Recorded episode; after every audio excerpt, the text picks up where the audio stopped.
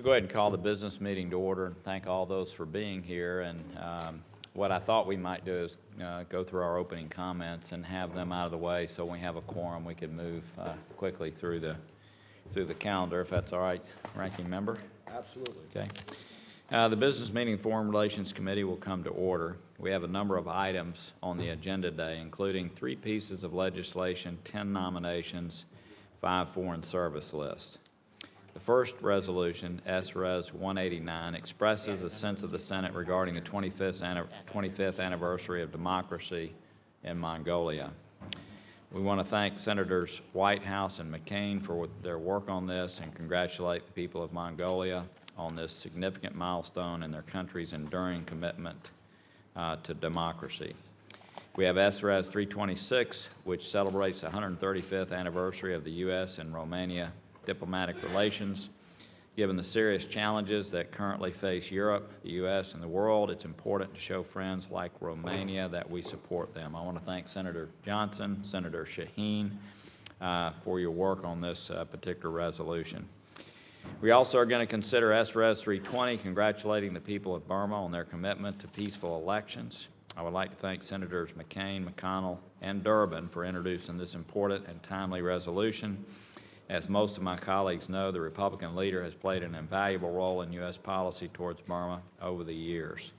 I also want to thank Senator Cardin, Senator Garden, Gardner, and their staff for working with us on a substitute amendment, um, one to correct a, a technical piece in the preamble, and others to, to signify importance of working with Congress on, on future issues relative to, uh, to Burma. Um, Lastly, we're going to consider 10 nominations and find five foreign service lists today. I realize there are three potential nominees not included on the agenda. Amos Hochstein to be Assistant Secretary for Energy Resources, Scott Marciel to be Ambassador to Burma, and Laura Holgate to be U.S. Representative to the IAEA and to the Vienna office of the UN.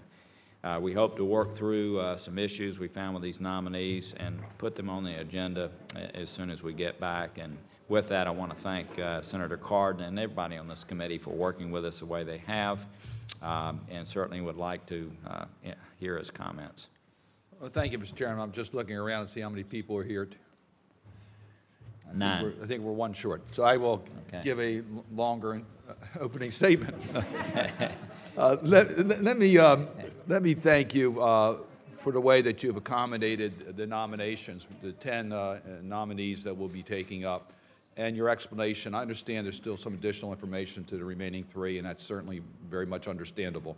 And I hope we can work through them quickly and also take action, uh, perhaps um, uh, somehow before the end of the session and still get them through the Congress before the, the end of the year, Senate before the end of the year. I, but I really thank you for your cooperation. I hope that we can accommodate these nominees on the floor of the United States Senate.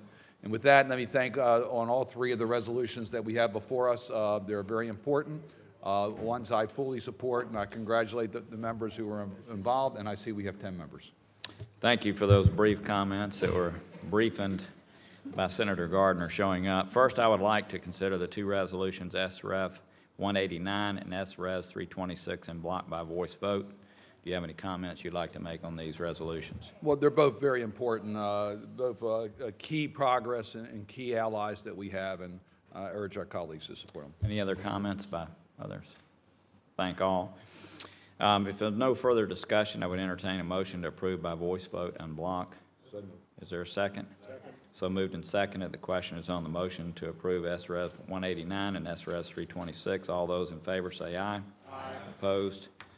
The ayes have it. The resolutions are approved. Next, we'll consider SRS 320. Anyone like to speak to this resolution? Senator Gardner? Mr. Chairman, this is the uh, Burma resolution. Yeah. Uh, Mr. Chairman, uh, again, I think what, what we've watched and seen in Burma over the last several months has been exciting. Uh, as the election results, I think, overwhelmed even the most uh, studied, uh, studied uh, scholar uh, in Burma. And uh, people watching the elections, the results, I think, with great anticipation of what it means over the transition and the seating of the government by April. Uh, Obviously, we want to make sure that the tools and the leverage that the United States has isn't uh, given away uh, in a fashion that leaves us with no um, uh, ways to make sure that the transition occurs properly and to make sure that it's uh, put in place by April. And so I would just uh, express my gratitude to the committee for including language in the resolution that makes sure that uh, consultation and uh, advised consent of the Senate uh, and Congress is adhered to as we move through this transition period of the election. Well, I want to thank you for that uh, very constructive input, and uh, I don't know if anyone else would wish to speak to this. Mr. Chairman, let me just say, as I wear two hats here, also as the ranking on the Southeast, uh, on the Pacific Southeast uh, uh, Asia Subcommittee. And uh, Burma's made tremendous progress. There's no question about it. And this resolution recognizes that. And I a- applaud uh, the, the sponsors of this resolution for the manner of bringing it forward. They still have many hurdles ahead of us, as we pointed out during the hearing. And I think the modifications we made in the resolution is a balanced resolution. I strongly support it. If there's no further discussion, I would ask unanimous consent to consider the substitute amendment that includes edits from the chair and the East Asia Subcommittee. So moved. Um, I would entertain a motion to consider the substitute amendment by voice vote. Is there a second? So moved and seconded. The question is on the motion to approve the substitute amendment. All those in favor say aye. Aye. All opposed? With that, the ayes have it. The substitute amendment is agreed to. Next, I'll entertain a motion to consider the preamble amendment by voice vote. I'm sorry, this is just the way we do things. Is so moved. Is there a second? So moved and seconded. The question is on the motion to approve the preamble amendment. All those in favor say aye. Aye. All opposed? With that, the ayes have it. The amendment is agreed to. Are there further amendments? Hearing none, is there a motion to approve the resolution as amended? Is there a second? Second. So moved and seconded. The question is on the motion to approve SRS 320 as amended. All those in favor say aye. Aye. Opposed? With that, the ayes have it. The legislation is amended, is agreed to.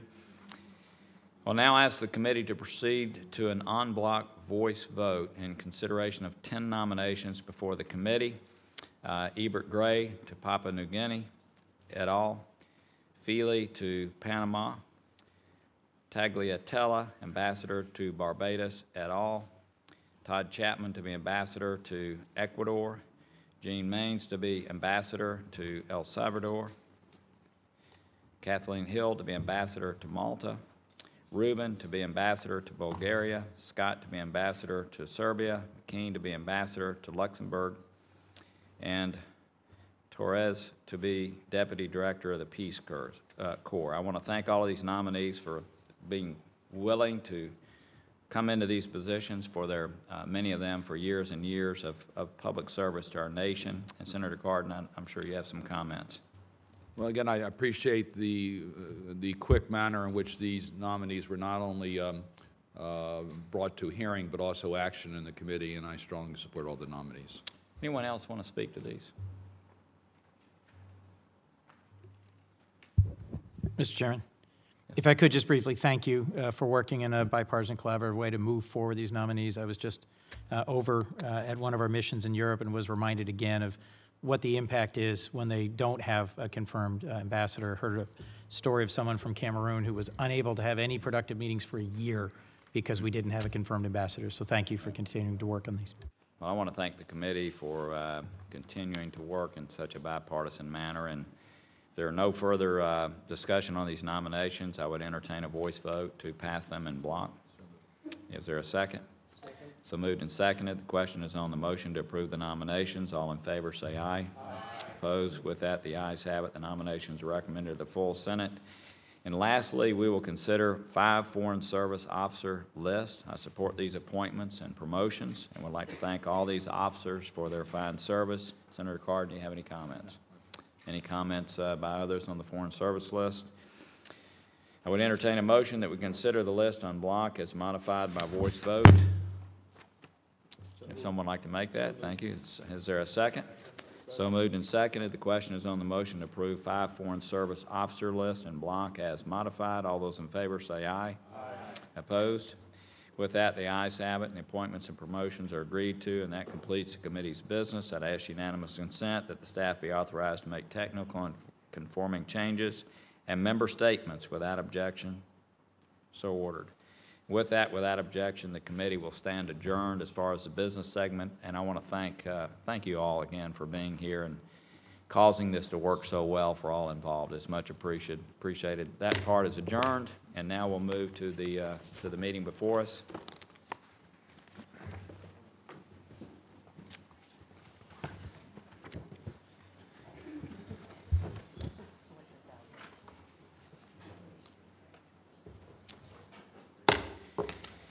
Now the hearing for the Senate Foreign Relations uh, Committee will come to order. And today's uh, uh, hearing, uh, by the way, I want to say uh, in large part due to some things that Senator Cardin would like to look at, and I appreciate that. To- Today's hearing will review the current operations and authority of the Millennium Challenge Corporation. The MCC, created over a decade ago, was intended to, to take a unique approach to the development of foreign aid. As designed, the MCC provides economic development assistance for clearly defined economic objectives in full partnership with a developing country. MCC compacts are earned, not given, with a set of clear indicators that emphasize democratic governments, governance, and economic freedoms that determine selectivity. The MCC works with successful countries committed to establishing appropriate enabling environments in which entrepreneurship and economic growth can thrive. Uh, Furthermore, MCC is unique in that this process is strongly driven by data and transparency. Today, we'll examine how MCC is fulfilling its original promise as an independent aid agency committed to identifying and removing constraints to economic growth, working in full partnership with the host country. It's my hope we can discuss both the lessons learned along the way, but also ways we can help improve the MCC model. Um, And I want to turn to Senator Cardin for his comments. Well, Mr. Chairman, again, let me thank you for um, bringing forward this hearing on the Millennium Challenge Corporation. Uh, I think my colleagues are aware that this program was established in 2004. It was unique in that it built upon U.S. ideals of entrepreneurship and good governance in order to do major infrastructure in a country, pretty much directed by that country, but they need to be able to establish uh, that they are in fact uh, governed by democratic ish, uh, goals, that they have economic freedom, and they invest in their own people. So it's basically our values directed by uh, their priorities that leverage a great deal of, of, uh, of, of investment with strong accountability. And it's worked extremely well uh, during this period of time, and I think by all accounts, it's been given a, a very high grade of developing the type of economic growth in these countries that will sustain uh, our values. What I had asked uh, the chairman, along with Senator Flake, is that why shouldn't we be looking at regional uh, issues? When we look at the countries that are involved, when you deal with trade or you deal with transportation, you deal with energy, it doesn't end at one border. And why shouldn't we be able to use the same principles uh, to do regional uh, grants? And uh, that legislation was filed. It does present certain challenges. Uh, on accountability, it's different. And how do you, how is it working within this model? So I hope during the course of this hearing we'll have a chance to explore uh, that uh, expansion of authority and whether it would further advance the goals of a very successful program. I welcome our witnesses and I look forward to the hearing. Well, Thank you. Our first witness for the panel, um, our first, our witness for the first panel is the Honorable Dana Hyde, Chief Executive Officer of the Millennium Challenge Corporation. We want to thank you for being here.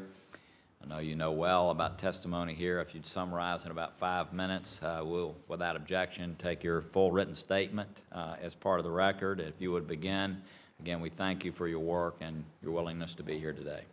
Thank you. Thank you, Chairman Corker, Ranking Member Cardin, and members of the committee. I am delighted to be here this morning and to have the opportunity to discuss the Millennium Challenge Corporation's work and our proposal to scale our investments uh, through regional work.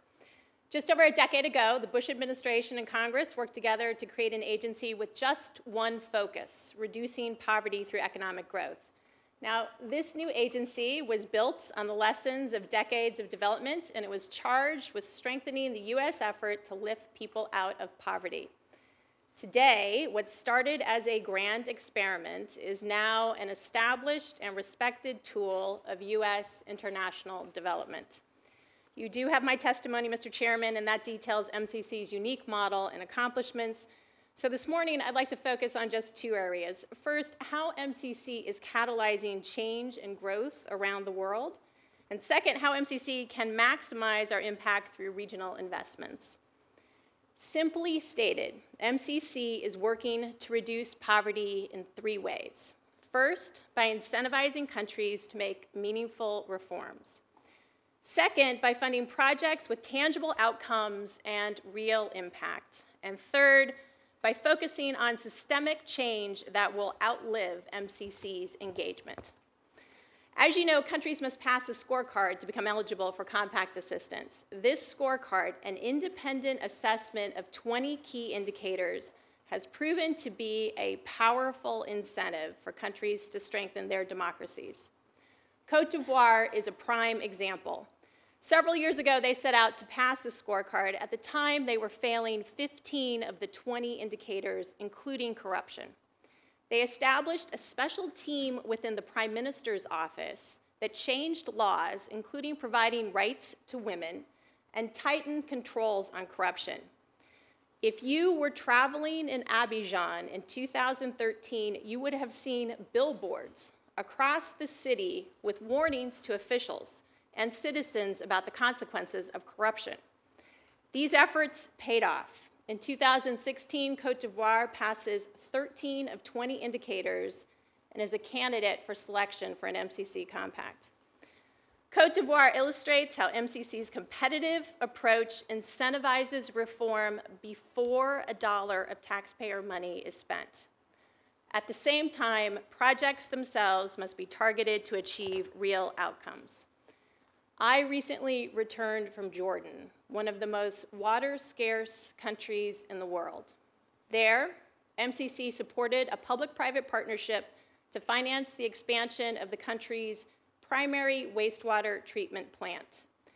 This PPP, one of the first in the country, leveraged $110 million, surpassing MCC's own $93 million investment. The compact is being completed on time, under budget, and is expected to benefit nearly 3 million Jordanians. By crowding in private investment, MCC is multiplying its impact many times over. The same is true in Ghana. In many ways, Ghana represents the evolution of and opportunities for MCC's work. In the first compact, MCC worked in many areas roads, agriculture, and water. MCC's second compact is solely focused on energy and leveraging our credibility to support politically difficult reforms that will unlock barriers to private investment. In fact, MCC's reforms are already helping to catalyze more than $4 billion in private investment in Ghana's power sector, including General Electric's investment in a $1.8 billion power project. In these ways, MCC's compacts leave behind more than the sum of the projects, and we continue to pursue opportunities to increase leverage.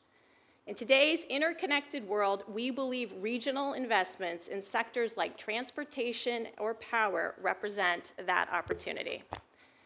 In West Africa, for example, coordinating or pooling national grids is essential to increasing access to electricity. With a regional investment, MCC could concentrate our effort not just on one country like Ghana, but on the hard and soft infrastructure necessary better to integrate power grids across borders. This summer, I was privileged to join some of the members of this committee at the AGOA conference in Gabon. Among the African delegates, the widespread view was that over the next decade, regional integration will be a primary driver of economic growth on the continent. MCC risks missing opportunities and leaving development impact on the table if it focuses solely on engagements that stop at borders. With your support, regional investments can help turn the frontier markets of today into the emerging market partners of tomorrow.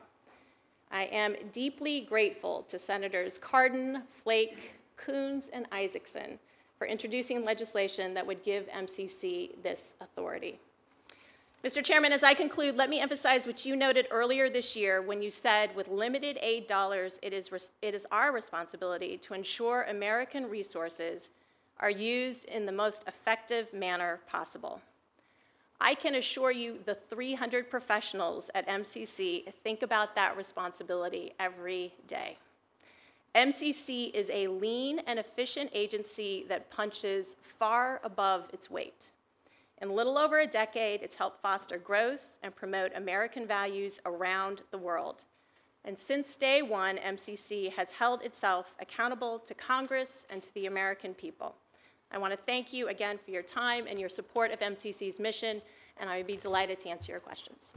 Well, again, thank you for being here, and I, I want to thank uh, Senator Flake, Senator Isakson, Senator Card, and Senator Coons for uh, looking at creative ways to cause MCC to have greater impact. You and I have met in the office, and, and I understand the, you know, the purpose of MCC was to be transformative. I told you about one of my first trips to Mali where I saw people, uh, you know, in, in extreme poverty, if you will, uh, you know, carrying things on their head down the street and uh, Yes. Donkeys and other kinds, and, and yet we were building this massive airport there. And how, uh, uh, candidly, I was having some difficulties connecting the two. I wonder if you might uh, explain to others here your thinking at that time and how that's evolved uh, uh, since that time. Thank you. I appreciate the question, Mr. Chairman.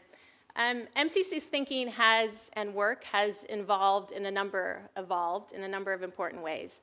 Um, I would say that the principles that MCC was founded on, which are um, that countries themselves have to be full partners in the development effort in order for it to be sustainable, um, and how that relates to our actual work in project selection and in how we evaluate projects is certainly one of the lessons that we've learned. So, for example, I believe at the time of the Mali Compact, it was one of our first compacts. I think it was shaped in year three of what was a startup at the time. At the time, we did not have in place uh, an economic analytic tool, which is called the Constraints to Growth Analysis, which is the way we engage now, today, with countries to say what are the binding constraints to growth in this economy, and how do we go from 30,000 feet down to a project. We also put in place uh, a cost benefit analysis to do an economic rate of return for every project that we do, and we're looking to achieve a 10% ERR. These are both um, lessons that we learned over the years Yeah. uh, and that we believe put more rigor and accountability around our projects. Um, so I would say those are two, two things in place that were not in place at the time of the Mali Compact. Uh, now, at the end of that compact, as you know, um, there was a coup in Mali, uh, and MCC actually terminated its compact um, because uh, of the accountability framework that we work in, that you have to maintain the governance standards throughout the life of our compact. So whatever happened to the airport? The airport itself uh, was completed uh, by another contractor. Uh, I believe it was Mali's uh, funds with another donor that came in uh, to finance it. There was also some question, just a factual question, Mr. Chairman, about what you saw. Our work was mostly around the runway rehabilitation and the renovation of one of the terminals. So I'm, act- I'm, I'm not actually clear of what it, what it was. So, uh, you know, and it's interesting, I know, and I don't think you were running MCC at the time, and I Yes. know things have evolved, and, and, but can you say to us today that, again, this 800 million to a billion or whatever that's being spent Yes. outside of USAID is something that's uh, creating transformative effects within these countries? And could you very briefly uh, just name a couple of those transformative uh, operations? Okay, yes, let me name five for you very briefly. Um, the first that I'd mention is what I'd known as the MCC effect. That countries, particularly in Africa, where the penetration of the portfolio has been 65% over the decade, are striving to get to eligibility for MCC. Um, and they are, in fact, changing their laws so that they can pass the scorecard so they can have compacts with MCC. Um, we think that's very transformative. I know laws for women in Lesotho, in Cote d'Ivoire, uh, in Sierra Leone, and other countries uh, have been changed because of that. Um, second, I mentioned the accountability framework. Uh, over the decade, MCC has signed 32 compacts with 26 countries. We have terminated assistance on six times. We have held countries accountable for maintaining their governance, not just at the front end, but through the duration of the compact. Uh, and I would say that that is a, a really notable and distinct accomplishment of a donor agency. Um, third, in terms of economic rates of return, um, many agencies do not assess uh, a cost benefit analysis. MCC does a very rigorous cost benefit analysis, and we do it before and after completion of a compact, in addition to independent evaluations. So we're looking at the front end for a 10% ERR. We've recently uh, evaluated 58 projects, this is as of this October, that closed, that, ha- that was worth about $3 billion. We're finding on average across that portfolio, the ERR at closeout was 16%. So we're, we're meeting those output targets. Um, finally, I would just note in terms of building big infrastructure in the developing world, um, MCC in a decade has built a reputation on being able to design scope to the highest standards in some of the most difficult places on the globe, building roads, building bridges, building power transmission facility in, in a decade. Well, I know when we go to um, countries like Pakistan and other places, they're constantly talking with us about these big signature projects that the Chinese and others are doing, and we're not. So it's interesting you would point to that. Let me ask just one last question. I know we have two panels today. Um, the the threshold, the the issues of dealing with some of these the threshold money, and I guess y'all are asking for ten percent, and the president asked for very little, and it's been at 5 That, for what it's worth, feels very much like moving away from signature projects, moving away from transformative projects Yes. towards doing the same thing, if you will, that USAID AID is doing. So why would you venture into that territory when you just uh, got through talking about uh, doing Sure. things that are transformative? Yeah, I appreciate the question. So that we, MCC has essentially two product lines. On average, a compact uh, over a decade has been roughly $350 million. The threshold size over a decade is roughly 22. Uh, the portfolio over a decade has been $10 billion, $9.5 billion put toward compacts in those 26 countries, half a billion dollars uh, against many more threshold programs. The threshold program was significantly revised in 2012 and pared back. Right now, it is 5% of the portfolio.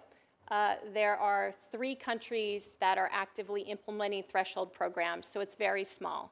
I would say it's important, though, for these objectives. There are countries that start working with us, and I mentioned the MCC effect, this real sort of incentive effect for countries to get the gold standard, to get the good housekeeping seal. There are countries that start years back, Cote d'Ivoire was one of them, um, and they're striving to make the scorecard and to make the changes, and they take many years. Uh, last year, their trend lines were up. They were on the cusp of it. Um, and the board awarded them a threshold program to start, a very small investment, so we could test their commitment, and so they could come forward with some sort of engagement, formal engagement with us in the United States. Uh, this year, a year later, the board will consider whether to give them a compact. One of the important changes that we made in the threshold program is that either a threshold program or a compact both start with the constraints analysis. And that analysis takes about eight months, 10 months to complete between the economists. So there's no time lost in the fact that Cote d'Ivoire has been a threshold partner for a year. It will ripen into be May, depending upon the decision of the board, uh, a compact partner.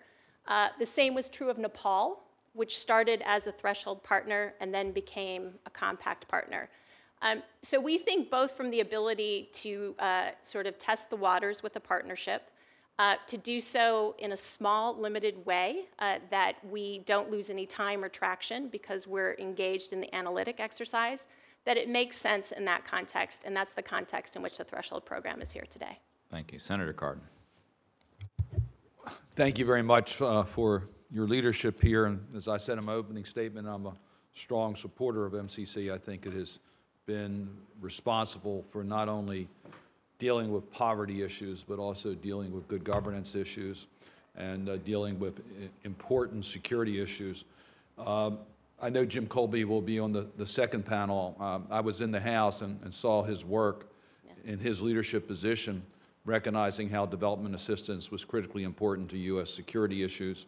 And uh, if there's a father of this program, it's Jim Kolbe. So it's nice to have Jim here, and I thank you very much for your continued uh, interest in, in this area. As you point out, there are performance indicators that need to be complied with, which I'd like, it's accountability, and it shows that we have real standards in order to decide where we will do a compact, sta- compact state. Uh, And you, you gave a, a good example on corruption, anti-corruption efforts. But as I understand, I'm going to drill down a little bit more on this because I think we've learned over the course of the last decade that corruption is extremely difficult to deal with. And we need to leverage the best we can all of our programs. My understanding is the indicator on anti-corruption is basically a, a a pass-fail grade based upon your relative uh, efforts to your neighbors in the region. So we use a curve. Uh, We would call that an, an exam in college, you know, if you had a weak class, you could get by. Uh, Is there a way that we can be more directive on anti-corruption activities? It seems to me that we are developing universal standards that need to be met for a country to be serious in fighting corruption. No country will be corruption-free, we know that, but there are good practices. And in certain regions, we need lighthouse type of countries that are willing to really step forward. Yes. And it seems to me that the MCC could be helpful in that regard. Uh, Thank you, Senator, for the question. MCC is certainly seeking to drive a conversation among producers and consumers of corruption data about how we can continue to improve the data that we all use. What's interesting is that the business community very much is interested in sound data around corruption in countries, and developing countries, um, and that there are a multitude of sources and producers for this. Uh, to that end, we've convened what's known as the Governance Data Alliance, uh, which is seeking to improve this information, and we're doing a number of, of specific things under that umbrella. Um, I would say, with respect to the median idea, it is, it is the case that MCC is tracking corruption on an annual basis uh, by the best indicator that we know, albeit imperfect.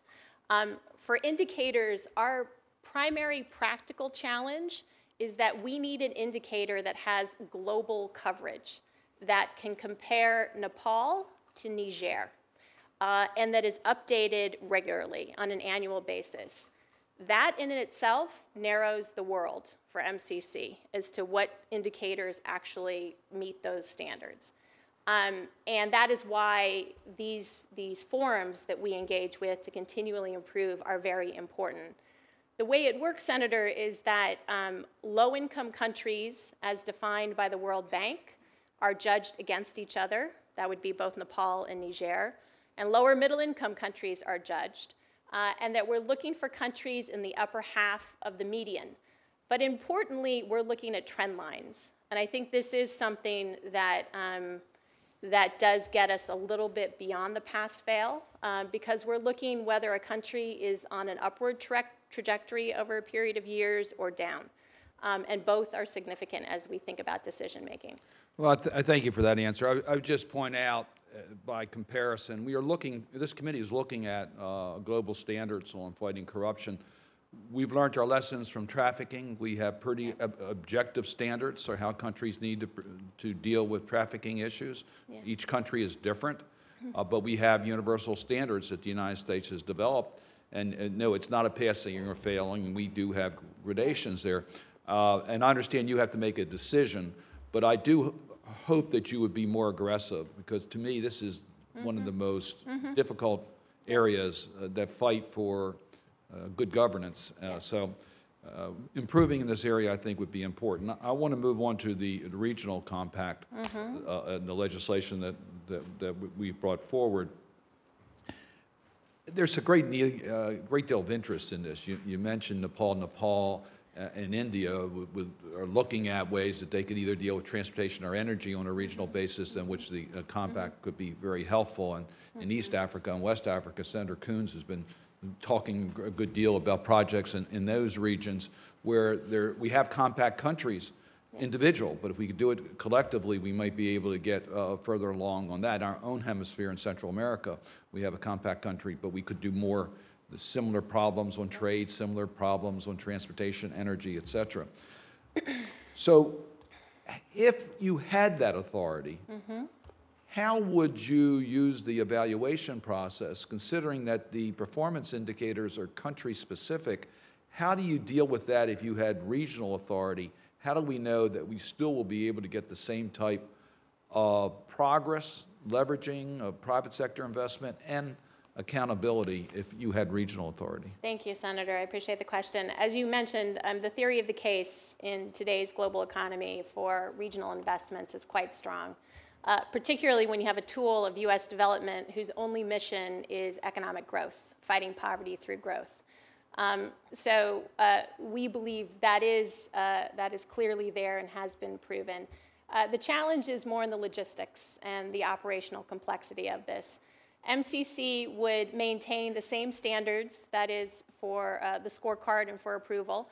So we'd be looking for those few places on the globe where there are contiguous countries next to each other who are passing the scorecard, who are fairly stable in passing the scorecard, um, and who themselves are looking for opportunities to integrate. Um, I think our starting point for this uh, could likely be in Africa. Uh, I say that because MCC is a brand and an asset of the United States that is well known in Africa, particularly in West Africa, where the penetration of our portfolio has been the greatest. Um, and we see, be it through Senegal, Cote d'Ivoire, Ghana, a number of investments that we have made that, um, that perhaps could have had a higher value if we would have thought about how to cross borders. It may be in energy, it may be in transportation. The implementation modality, um, I think we would continue, we have to continue to make this a country led uh, enterprise. Um, and we have done that through accountable entities that are created. In this case, it would need to be cross borders that would work together. Um, and we'd have to be mindful of the idea that if there was a governance stumble in one of the countries, um, that we would have to bifurcate and sever that investment and still make part of that investment valuable. Um, but our eyes are wide open about those challenges. 10 years ago, I would not have recommended that MCC launch into this space.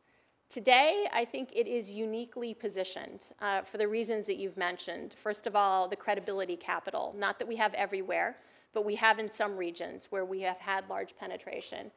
Um, second of all, the fact that MCC has worked in infrastructure, has in power and roads, and that's vital. This is what these are, these are looking for. Um, and third, because MCC's instrument is grant assistance, and you mentioned the private sector. These deals will not get done without private investment. Um, and there is some debt financing out there as well. Uh, the grant assistance could be what actually pulls them together con- with the United States involvement. So I think those are three reasons why it could work. Thank you. Senator Flake. Thank you, and thank you for the testimony, and thank you for what you're doing at the MCC. With regard to these regional compacts, uh, I'm happy to be part of the legislation giving the authority and, and to hope uh, we can get it through. Can you talk about uh, Southern Africa? There's some possibilities with Zambia, Yes. uh, Tanzania, Malawi. Uh, Yeah. What are we looking at there? Uh, in that area of the region in particular, we think there are interesting power opportunities, um, certainly between Zambia and Tanzania. Uh, we also there's also uh, the need for water infrastructure and agriculture and irrigation, uh, and road and border cro- crossings. So those three countries as well are countries that we have with Mozambique uh, scoped out in a very broad sense. What are some potential projects to work there? Um, we're at the very early stages of this. We would need uh, copious diligence on each one of them before selecting where we would go. Can you tell us about the, kind of the intersection between the MCC and uh, our Power Africa initiative that's uh, Yes, being undertaken yes, now? Yes. So um, MCC, I mentioned before, undertakes at the front end a constraints to growth analysis. And that is economists, usually from the finance ministry of whatever country we're partnering with, together with MCC economists. It takes upwards of a year. um, and at the end of that, there is a high level buy in of what the binding constraints are to growth. What we have seen for quite some time is that energy poverty, the lack of reliable electricity, is again and again a binding constraint to growth in Africa. So that, um, that's the premise through which that MCC is part of Power Africa. It's under that principle, it's under the principle uh, that it is to be a country-led program. Uh, and I have had more than one head of state of an African country call me directly and ask me specifically to engage in energy. I would say the third uh, element to what these countries and these partnerships are asking for is they want American investment, uh, and they see a lot of opportunities in energy through that as well. So we are, we are a participant in Power Africa, um, but we are doing so under the MCC model. Following on one of the questions that Senator Cardin had about some of the challenges uh, with these regional compacts, suppose you have uh, two countries enter into a, a compact for uh, some electricity project or power generation project. Um, one country uh, has a coup two years later into the compact. What do we do? We scope and design an investment at the front end that takes account of that possibility um, and looks at economic rates of return if we were to undertake the interventions on just one side of the border or the other. Um, the assumption is that there will be greater returns if we do it across the border, um, but I still would think we couldn't do a project that was nothing um, in terms of its own value to the country. Uh, because of that possibility. So I think, I think it's a challenge in design and in diligence, and certainly a risk assessment of uh, where we select. If MCC were to receive this authority, I think we would be cautious, uh, start slowly, um, not undertake a lot at the front end, and prove the concept. So there is a political risk analysis done, Yes, With yes, yes, yes. working with State Department? and Absolutely, absolutely. All right. Thank you, thank you, Mr. Chairman. Thank you, Senator Menendez.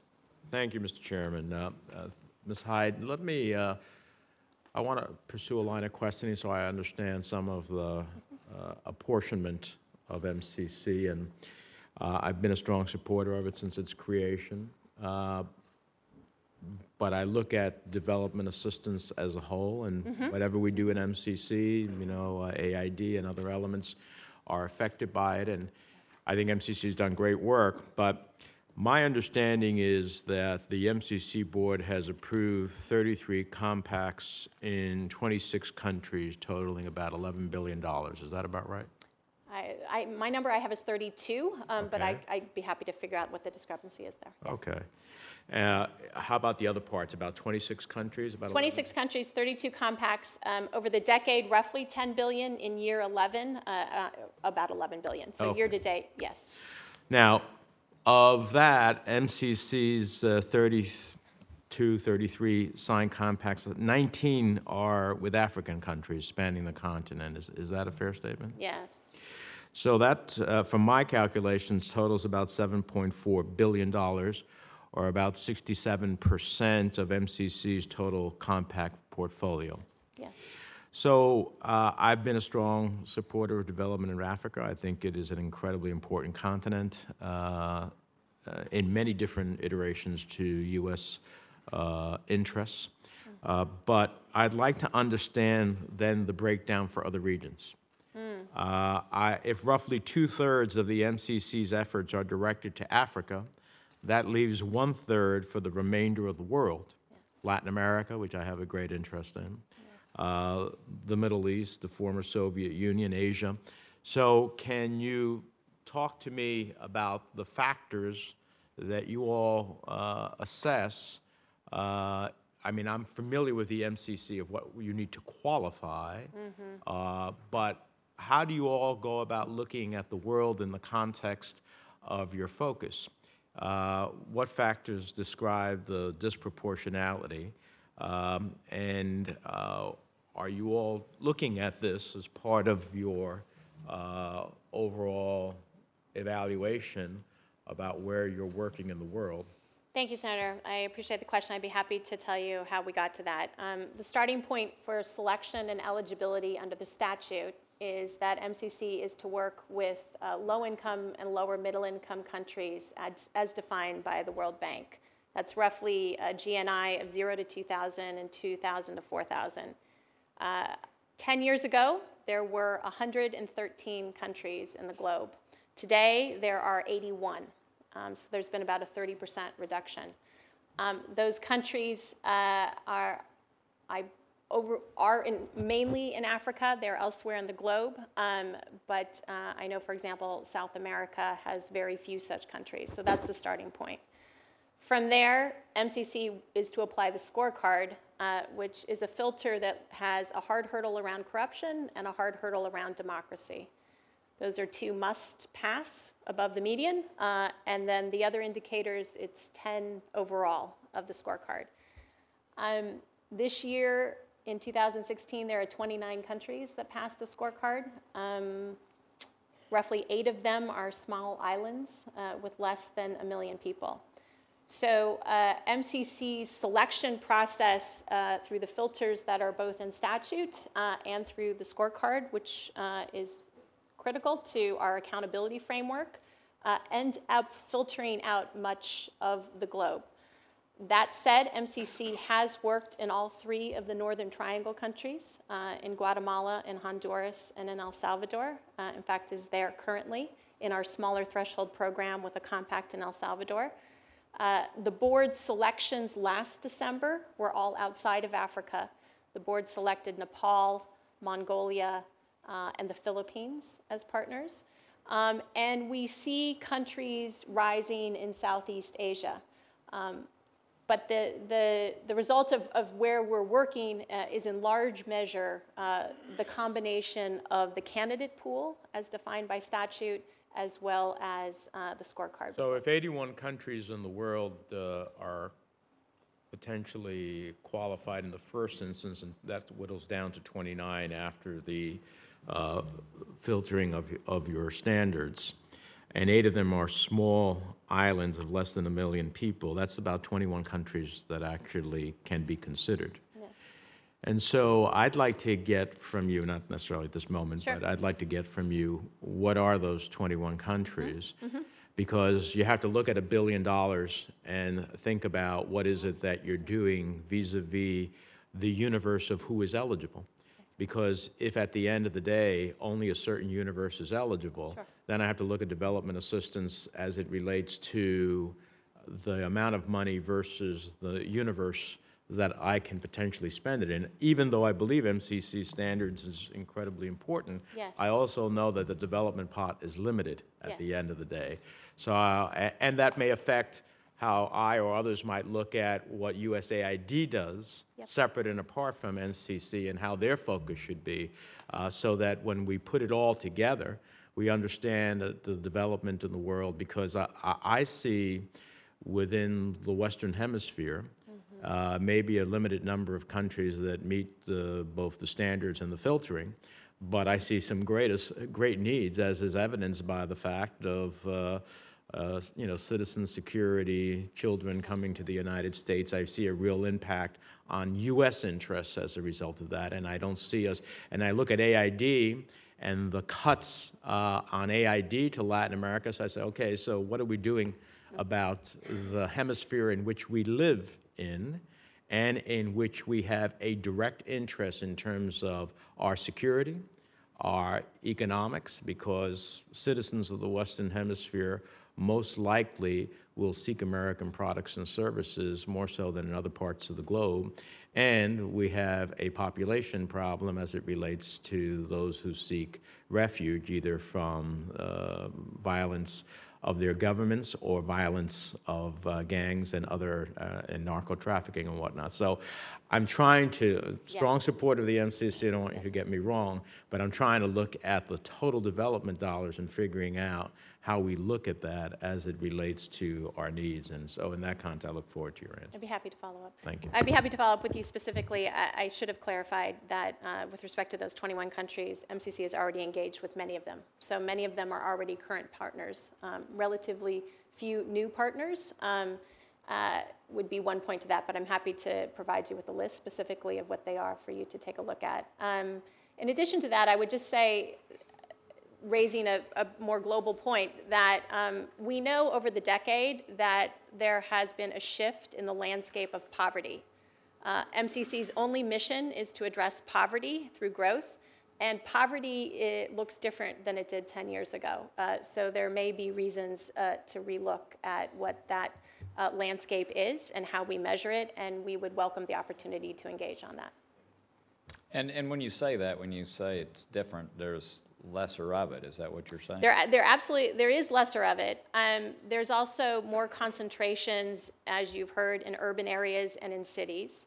Uh, there's also uh, the particular measure that we use by statute um, looks at GNI as opposed to individuals, households, and pockets of poverty.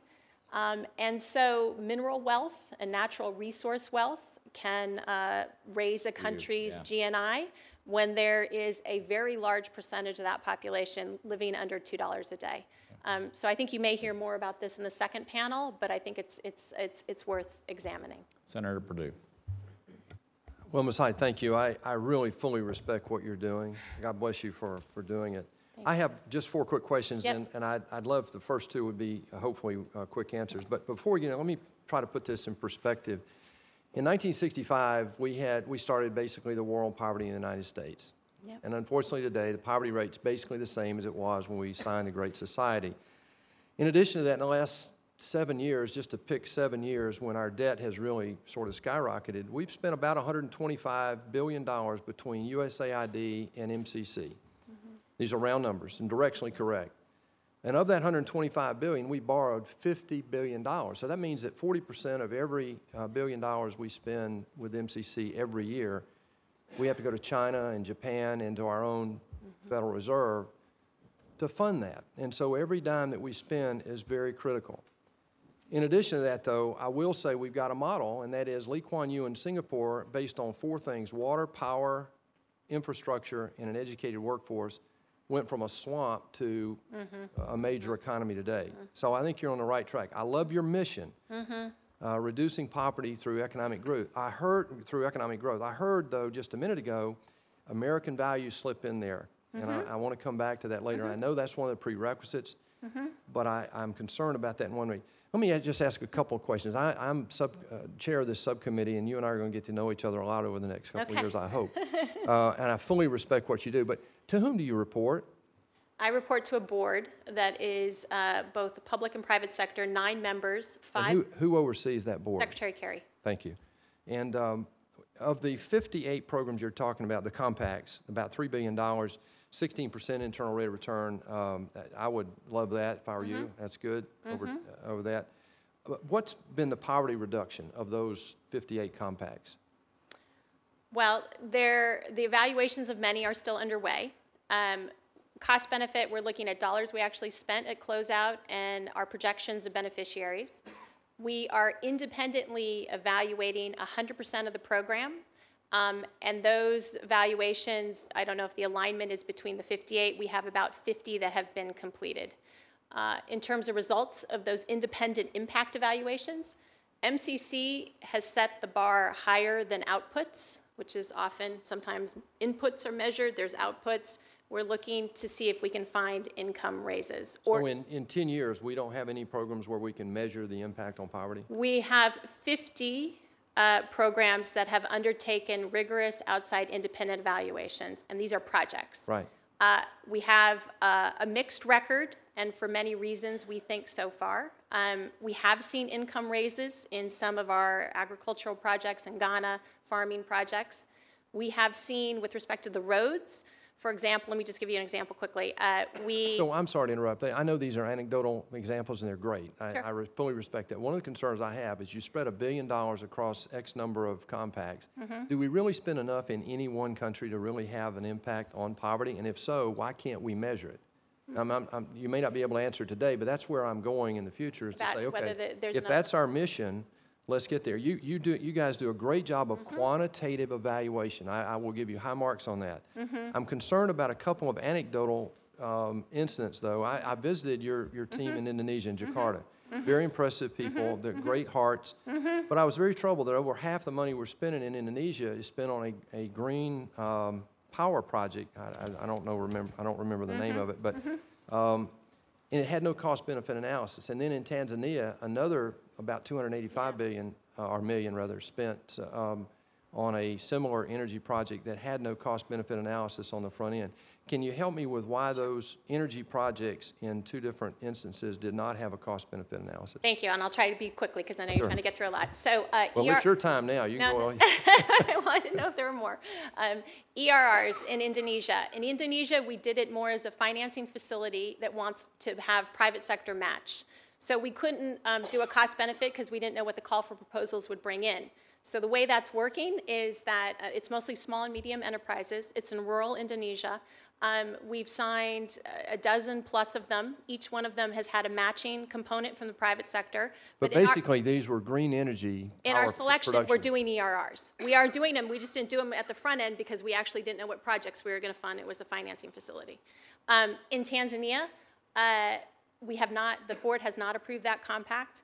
That compact will not be approved without the ERRs. There's data underway, um, clearly not going to happen, and there's. So the question is, when we look at a project like that in Indonesia, in a business, you would look at alternatives, right, and see which Yes. one had the Yes. best. So you're, Yes. you're looking at a green project, and that, therein lies one of my concerns about American value I and the intervention in that in your very high regarded uh, mission of reducing poverty through economic growth. Sure, I can do one, yeah, but when the other gets in the way of this, Yep. then I have to say that's a constraint Yep. that helps me or, or hinders me in, in reaching my objective. Yep, I So in Indonesia, I'm, I'm concerned about that one point, because I've been in those villages. I've owned, I've, I've operated factories in. Indonesia.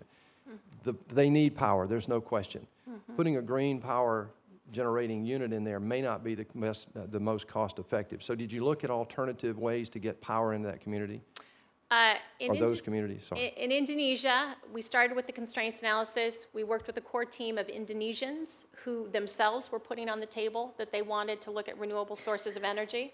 Uh, I think the constraints spoke quite a bit about the degradation uh, of the land outside of the capital uh, around these issues, and that it was the Indonesians' idea to come forward and do this. Uh, From an American values perspective, uh, to the extent I use that phrase, it's often in connection with the scorecard. So top-line values of, go- of good governance, Right. corruption, rule of law, very much reflective. I, I didn't mean to speak to that in terms of the context of a program, because the programs are, and this is much more challenging, quite candidly, uh, very much a country-led uh, within an accountability framework. Right, thank you. So that's, Yeah, one last question. Um, When we spent about a billion dollars in MCC and about 17 billion in USAID, yes. and I think both have about the same overhead, it's about 10% in Europe, but you have a little more uh, review and monitoring, I, I think, expense than maybe USAID. You're teaching people to fish in- instead of just giving them fish, so there's a fundamental difference, I get that.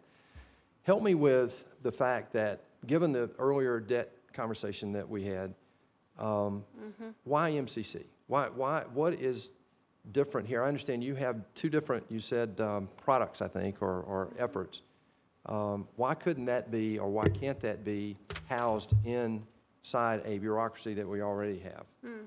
Well, I think both are critical. Uh, I think they're very different models, both being MCC and USAID. Uh, top line, uh, USAID is across the globe. MCC is working with roughly two dozen high performers, objective standards. Second of all, MCC uh, is only focused on growth, and that is a multi-sectoral approach in a country mix that's going to look different in every country because of the third principle of country-led uh, and how important it is to teach them to fish. Uh, As you know, we don't work in humanitarian assistance, conflict, refugee relief. We don't set global targets for health, global targets for education. We're looking at those countries and looking to burrow deep and go deep into the platform. Um, So those are, those are top-line differences between USAID and MCC. We are extremely lean. Um, I mentioned that there are 300 professionals at MCC undertaking this whole program. Uh, When we have that program on the ground, there will be two people from Americans, MCC, uh, and those will be Indonesians uh, leading that program, with a board of Indonesians managing the program. So it's, it's a very distinct model. Good, good answer. I, I really, again, applaud what you're doing. Thank you. I Thank look you. forward to working with you. Thank you. Thank you. Before Senator, turning to Senator Coons, I, I Yes. just think since we have another panel that's coming up, some support MCC, some don't.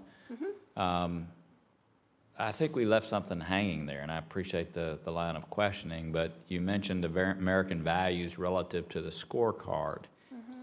Uh, yes, no answer. Uh, are there any pressures on MCC to be involved in projects that really, in some cases, have something to do with pursuing a social purpose that's other than just basic economic growth uh, for the citizens there? Yes, no. No, there's a database of everything, evidence-based for everything MCC is doing.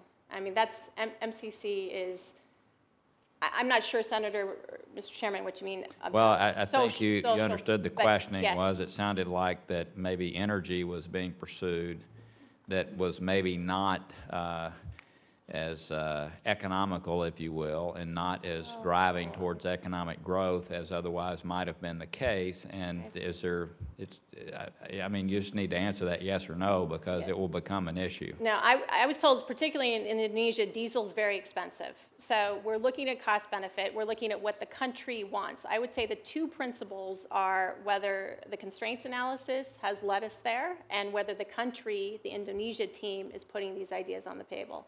So this is, that's how we get to what we're doing. Senator Coons. Thank you, uh, Chairman Corker, Ranking Member Cardin, for convening this hearing.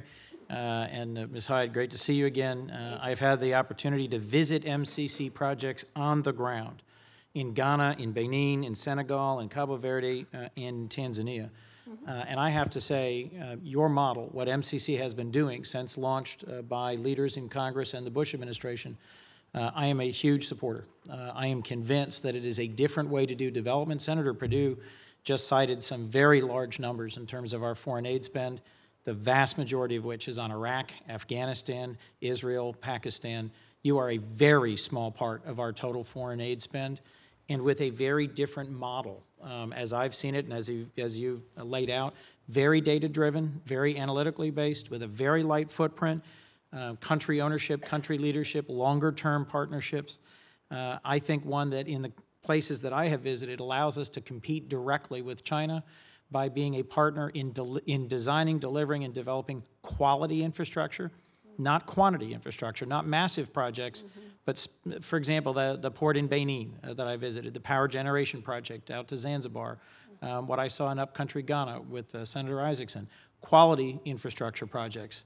Um, but most importantly, in my view, is what you call the MCC effect. I can't tell you how many African heads of state have lobbied me personally on trying to get into MCC without having to meet uh, the indicators around corruption or transparency or media.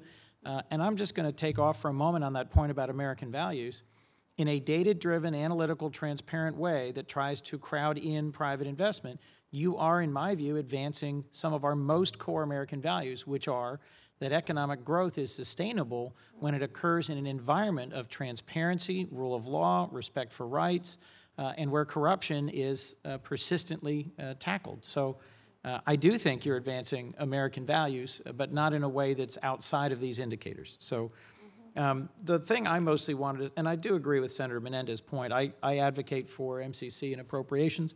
I wish there were a broader, more robust uh, funding stream to allow a broader range of compacts. The good news is that over the last decade, uh, extreme poverty has, re- has been reduced, and the number of countries you can work with has gone down. So your, your focus is overwhelmingly Africa in recent years, because that's where a deep poverty, but with the constraints you look at, remains. Um, I'm conscious of uh, situations in Southern Africa, East Africa, West Africa, where there's very little trade between countries, and these are not large countries. Many of them trade more with Europe than they do with each other, with countries literally 50 miles or 100 miles away. Just walk through one more time. I, I'm grateful for Senator Cardin's leadership on this MCOR bill. Why will Regional Compact Authority allow you to accelerate what your models made possible? And what are your intentions in terms of dealing with some uh, legitimate questions raised by Senator Flake, Senator Corker, and others about uh, the risks inherent in going into a, a slight expansion, an expansion of the model that would allow you to engage with several countries at once in a commonly designed project? Thank you, Senator Coons. So let me try and tackle that quickly. Um, the, uh, you know, as, as I mentioned, the economies of scale argument that you reference, Africa, let's take Africa, 54 fragmented, very small markets. Um, at the same time, the largest uh, and fastest rising middle class on the globe in terms of the opportunity for American businesses, six of the 10 fastest growing economies. Um, Africa itself is uh, seeking and has really made some progress over the last couple decades in terms of the political will to undertake integration. Um, this is something that we heard from the African Union, uh, certainly in Gabon, I spoke to many finance ministers about this directly. What they need now is the support on the infrastructure. Um, there's both a hard side and a soft side to getting to regional integration in Africa.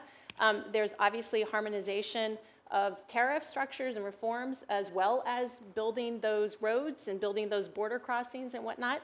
Um, I think MCC is viewed in Africa as a, I'm speaking generally here, but as a trusted uh, partner of the United States that can help bridge both sides of that, both the soft considerations as well as the hard considerations.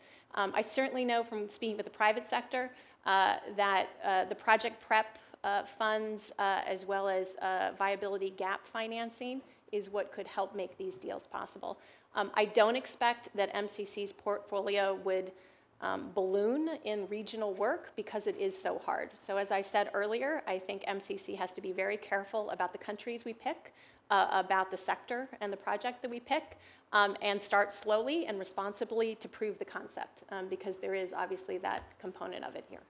Well, in my experience uh, in Africa, it's striking that the, the lines on the map that, desi- that divide countries were often drawn fairly arbitrarily a century ago by European powers, and so they do not rationally reflect uh, where uh, water systems are, where transportation systems are, where population centers are, or where economies are growing, and they remain real constraints. And our engaged, um, thoughtful leadership that is uh, outcomes oriented and data driven can pull together regional markets in terms of energy and infrastructure.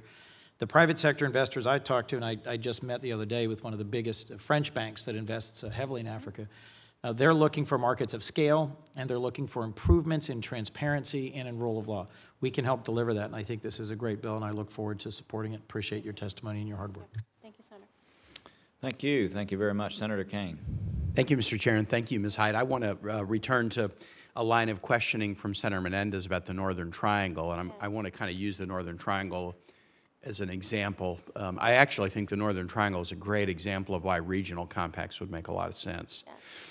Um, we know that we're dealing with a lot of policy issues in the Northern Triangle, the unaccompanied minors, violence, some of it driven by, frankly, U.S. citizens' demand for drugs. So it, it's not just that the problems there affect us, but our own problems affect those communities. So there's a connection that's a significant one.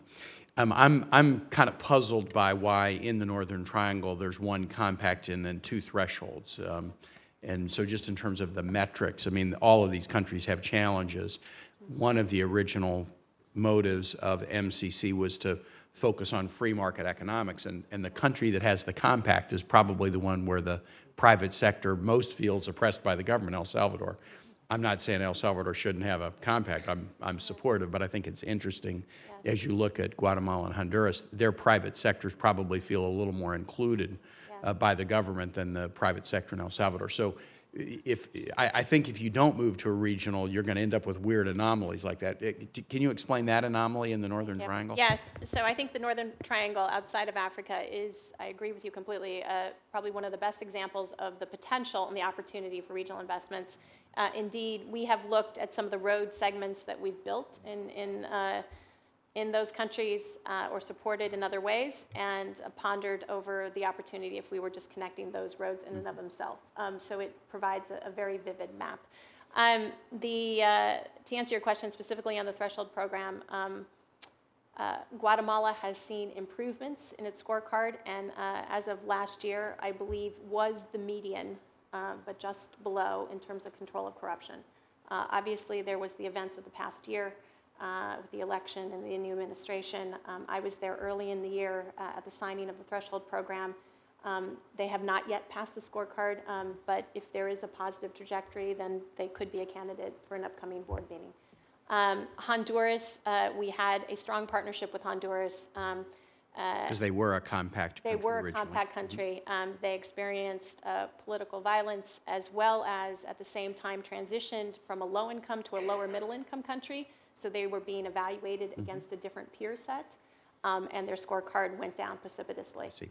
Um, so those were the two factors that led us um, to uh, move and transition that. But the point that you made about the regional compact, the, the funding has supported transportation infrastructure in all three countries, and it would be so much better, because these are nations that do trade with one Yes, another, yes. if the transportation could link up instead of being kind of just country-specific. I I would share one more fact on that, which is, uh, as you know, the leaders of those nations last year came forward uh, with their own program, the Alliance for Progress, uh, to uh, address the root causes of instability that were leading to the unaccompanied minor issue. And what's interesting about the statement that they put out is because each one of them have worked with MCC. They know the MCC model that has uh, the board and the staff and them undertaking it under these controls. And at the last line of that statement, the leaders themselves said, if we are to undertake this program jointly, we would implement it uh, with the MCC model. Not, not referring to MCC assistance, but essentially referring to the doing it the MCC way. Uh, to me, that was uh, one of the best reflections of a country-led uh, approach um, that they would take on and adopt for their own, if that's how they pursue. Right.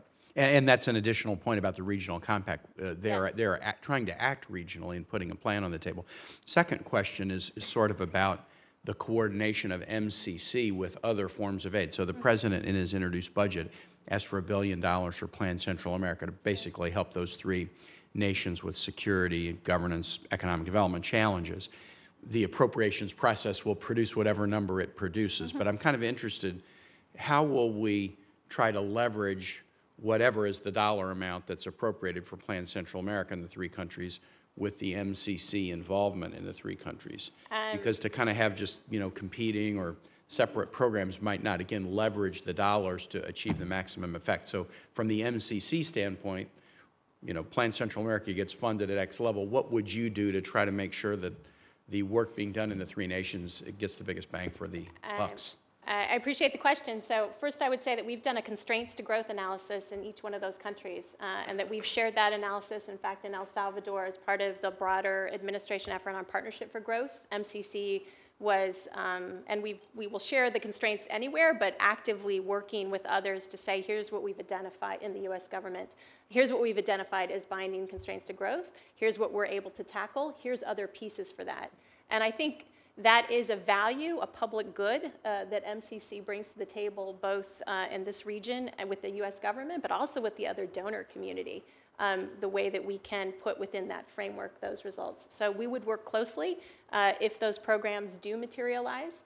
Um, I would say right now with the El Salvador Compact, we are uh, one of the most concentrated and largest uh, donors seeking to address those root causes of instability there um, and, and would work closely with uh, other partners if it comes to through. Great. Thank you. Thank you, Mr. Chair. Thank you. Uh, We thank you very much for your testimony and uh, your leadership, and I'm sure there'll be some follow-up questions that uh, people will ask. Hopefully, you'll answer those promptly, and, and uh, with that, uh, if you'd like to go about your business, that would be good, and we'll, we'll bring up another panel, okay? Thank you, so Mr. much. Chairman. Thank you. If the other panel would come, come on up.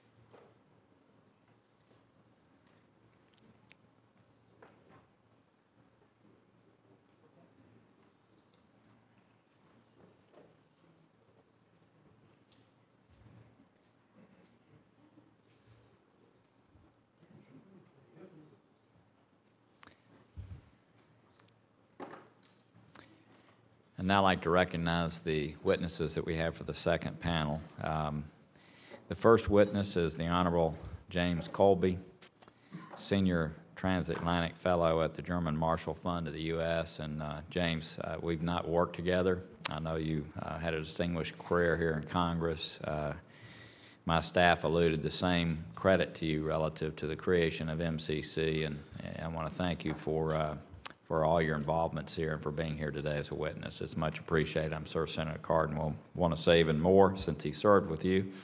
The second witness is the Honorable Andrew Natsios, Director of the Scowcroft Institute of International Affairs and Executive Professor at the Bush School of Government and Public Service at Texas A&M. I want to thank you for being here. We much appreciate that. And our third witness will be Dr. Nancy Birdsall, President of the Center for Global Development. Thank you so much. Uh, I think you'll understand, if you could summarize in five minutes without objection, your written testimony will be entered into the record, and Senator Card and I and others look forward to questioning. And I guess if you would, why don't we just start in the, and go through the order in which I introduced you, if that's okay? And I don't know if you want to say anything introductorily. I'll reserve. I, I just really want to point out with Jim Kolbe, during the time of his leadership in the House, it was a period where development assistance was extremely difficult to support. Uh, I think there's greater understanding today about the importance of development assistance, but Jim Kolbe was the leader in the House of Representatives for connecting the importance of U.S. engagement internationally on the development assistance program. So Jim, it's wonderful to have you back here. Thank you. So if you would start, um, thank you again for being here, sir. Well, th- thank you, Mr. Chairman, and, and Ranking Member Cardin, thank you especially for your very generous uh, remarks, uh, overly generous remarks, I should say, about my role in all of this, but it- I am pleased to be here today. It's, a, I think it's a wonderful opportunity to testify on the subject of the Millennium Challenge Corporation. It's an important, it's a timely hearing uh, as the MCC passes its 10, 10-year mark, and I want to commend the CEO, Ms. Dana Hyde, for looking ahead and for her commitment to keeping the agency at the forefront of what I consider to be good development practice. I'm also delighted to be joined by my distinguished colleagues on this panel, Andrew Natsios and Dr. Nancy Birdsall, whom I've worked with on various occasions, and I won't go more into detail because of the limited time here. As, as Senator Cardin pointed out in 2004, uh, the Foreign Operations Subcommittee of House Appropriations, which I chaired at that time, worked to pass with strong bipartisan support uh, the legislation creating the Millennium Challenge Corporation. MCC did represent a new approach to foreign assistance with a radical departure from the way programs had been designed and countries designated for foreign assistance in the past. It was designed with the singular mission of reducing poverty through economic growth in the world's poorest but relatively well governed countries. The MCC's model of assistance is focused on four sound principles. First, selectivity in determining which countries uh, to partner based on agreed upon criteria, objectively measured and objectively applied. Second, a business like approach to choosing investments. Third, a focus on country ownership. Fourth, a rigorous commitment to transparency and accountability. MCC partners must demonstrate a commitment to ruling justly, investing in their people, and supporting democratic rights. Over its decade long existence, the MCC has demonstrated, I believe, that this model does work. By working exclusively with countries that demonstrate commitment to good governance, the rule of law, and of economic freedom, the MCC has had the multiplying effect of compelling low income countries, even those who don't currently partner with the MC Millennium Challenge Corporation, to reform institutions, change laws, improve how they operate in order to try to qualify for MCC assistance, what was called the MCC effect that you heard about earlier. However, we, as we peer over the horizon of the next 10 years, I want to offer just a couple of reflections on how I think MCC can continue to stay on the cutting edge of development while remaining true to its original intent. First, there's always going to be a temptation by policymakers in the executive branch and here in Congress to allow new priorities to interfere with MCC's core values. The MCC should not allow itself to succumb to other considerations, strategic or otherwise, that are inconsistent with or run counter to MCC's fundamental approach. Long term development requires focus and discipline. It cannot and should not be an instrument of day to day diplomatic engagement. or set aside in order to respond to the political crisis of the day. What has made the MCC successful has been its unwavering commitment to the principles upon which it was founded democracy, rule of law, good governance, and transparency. Principles that are deeply embedded in the American value system. But a desire for democratic decision making, to have a government free of corruption, to be shielded by the adherence to the rule of law, these are not exclusively American values. Other countries want them as well. When the MCC was established, it included in the founding legislation a private sector component of the MCC's board, four private sector members. These members have worked in a bipartisan fashion in years that have passed in successive administrations to honor the MCC's mandate by maintaining the rightful focus on the MCC's development objectives, even when confronted with sometimes unrelated policy priorities and emergencies. Second, I think the MCC model has always been built on the idea of partnerships with developing countries, setting the course for engagement. The MCC has integrated a number of requisite steps to foster inclusiveness and accountability. I'm confident with the passage of time, we'll find that one of the long-term benefits of the MCC will prove to be its ability to strengthen the citizen state compact. Third, the MCC has been a pioneer on transparency, publishing the data elements from the start of compact through to its completion. This dogged adherence to openness ensures accountability both for U.S. taxpayers and for the citizens of participating countries. I applaud the MCC's interest in concurrent compact authority. I won't go into detail. You had a good discussion of that with the CEO here. But I think that the concurrent compacts would allow the MCC to break up implementation of compact components between fiscal years.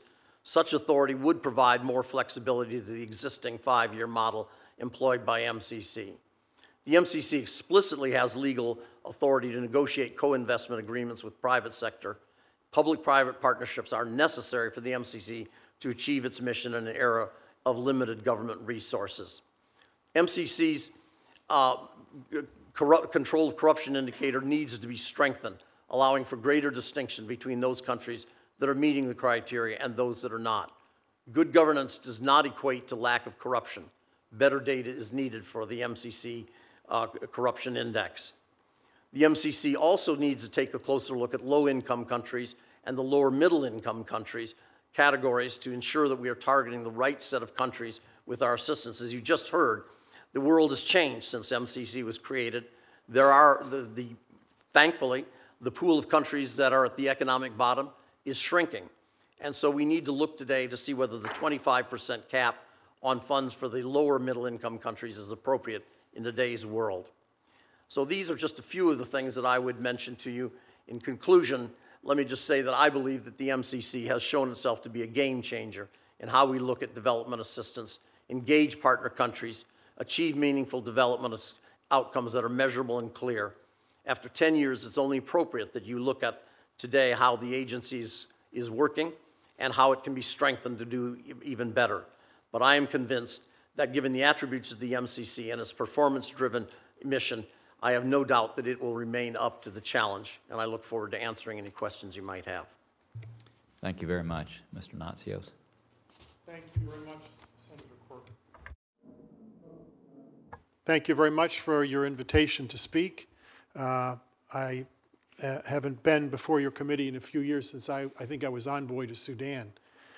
Um, the MCC makes three major contributions to the international development practice. First, the MCC relies on uh, transparent and readily available indicators to select countries for participation in compacts.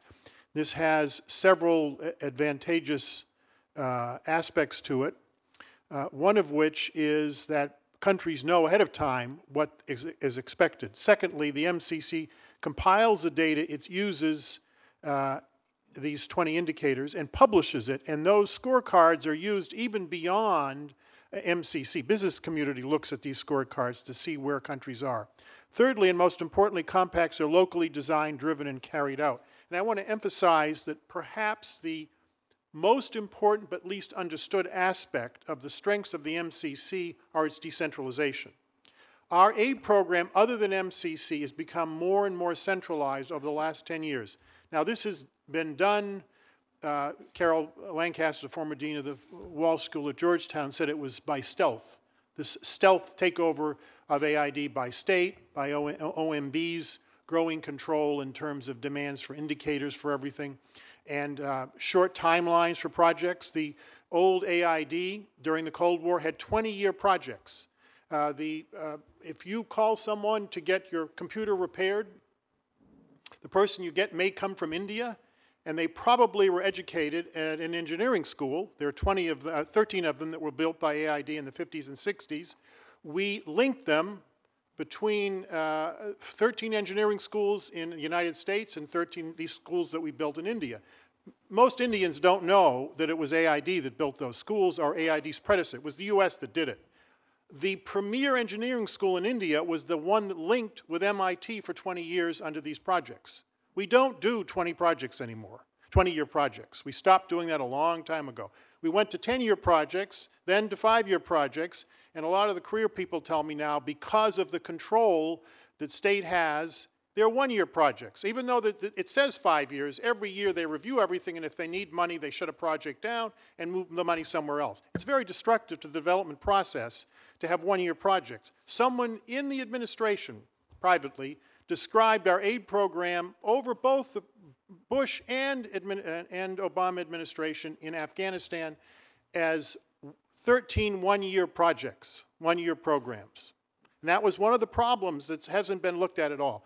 Professor Dan Honig at the uh, Johns Hopkins School of Advanced International Studies did a, a detailed analysis of 8,000 aid projects from five or six different aid agencies, the World Bank, AID, DFID, the British Aid Agency, and he looked at the degree of autonomy of local managers versus highly centralized systems where everything has to be approved at the headquarters. And he found a significantly higher level of success in highly decentralized systems. AID used to be the most decentralized aid agency in the world, and everybody was jealous because they could actually make decisions in the field without going to Washington all the time. That has been reversed in the last 10 years, and it's, I think, disastrous. The only holdout in the old, in the old system of decentralization is the MCC. That's not discussed much, but in my view, it's extremely important. Um, I think the, the second issue I think that we need to look at is the issue of who we're competing with. China has an entirely new model. It's not a new model. It's the model we used in the 50s and 60s. It was an infrastructure-based model for development. What has led to the 12% growth rates, of course that's collapsed now, but for 20 years in China was the focus on infrastructure. Most of their their development, in fact, was physical development. It was building buildings, dams, bridges, uh, ports, and highways and, uh, and rural roads. And, and that does open up the development project. We stopped doing those projects a long time ago. They, said it was too expensive, it took too long to build them and maintain them, and the consequence of that is we've, the whole, all the Western donors and the World Bank have opened up the field to China, which is now filling the gap.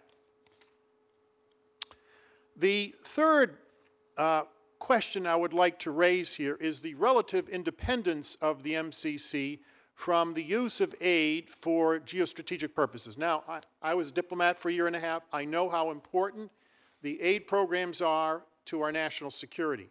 If the State Department or the Defense Department wishes to use aid for very short-term strategic purposes, they have an account to do that. It's called the ESF account. The Congress appropriates money every year to that account. They should use that account. What they're doing now is using AID money and MCC money, I might add inappropriately, even under federal statute. I, I think it's on the edge of, frankly, being illegal sometimes when they do this. Uh, they will, uh, uh, uh several countries have been approved for compacts that are not eligible. Clearly were not eligible. The MCC staff strenuously opposed it, AID opposed it, and the State Department, for strategic reasons, approved a couple of these countries. I don't want to go into the details here. I'm happy to do it privately. There are national security issues at risk. I understand why they did it from a diplomatic standpoint. But these countries were well below the corruption index requirement. Uh, so I think uh, I completely agree with Jim Kolbe's comments on the importance of separating the MCC from the strategic short-term interest of the United States. That's not the purpose of the program. It's clear in the statute that wasn't the purpose. If they need to make those kind of commitments, do it through the ESF account. Anyway, those are my comments. I, I endorse the program. I think it's very important, but I, I, I think we need to protect the MCC's original uh, mandate in the original legislation. Thank you, thank you very much. Dr. Birdsall?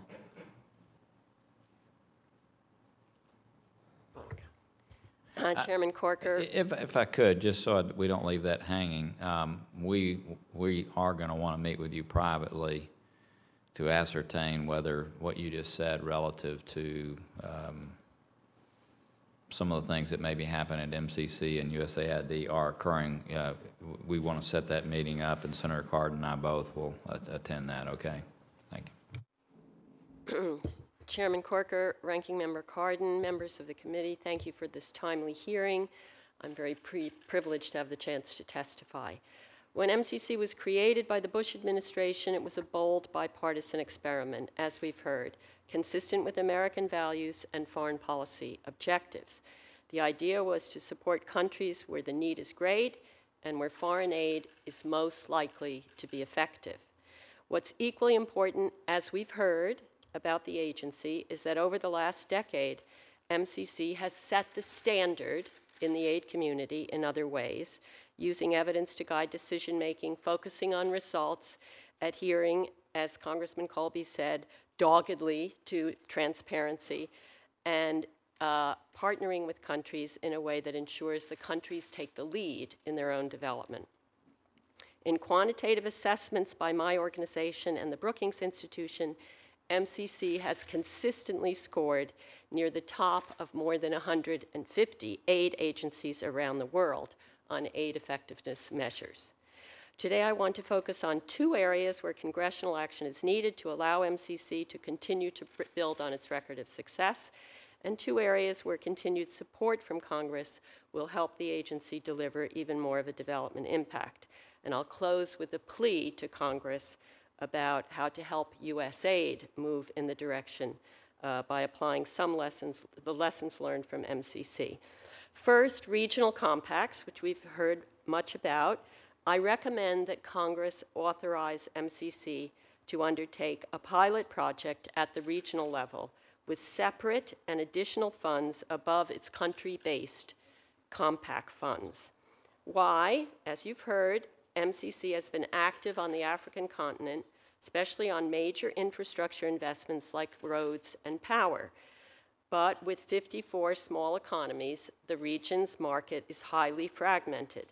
The economic future for Africa is therefore in the kind of cross border investments in Africa that you could compare to what the US did during the Eisenhower administration with the interstate highway system.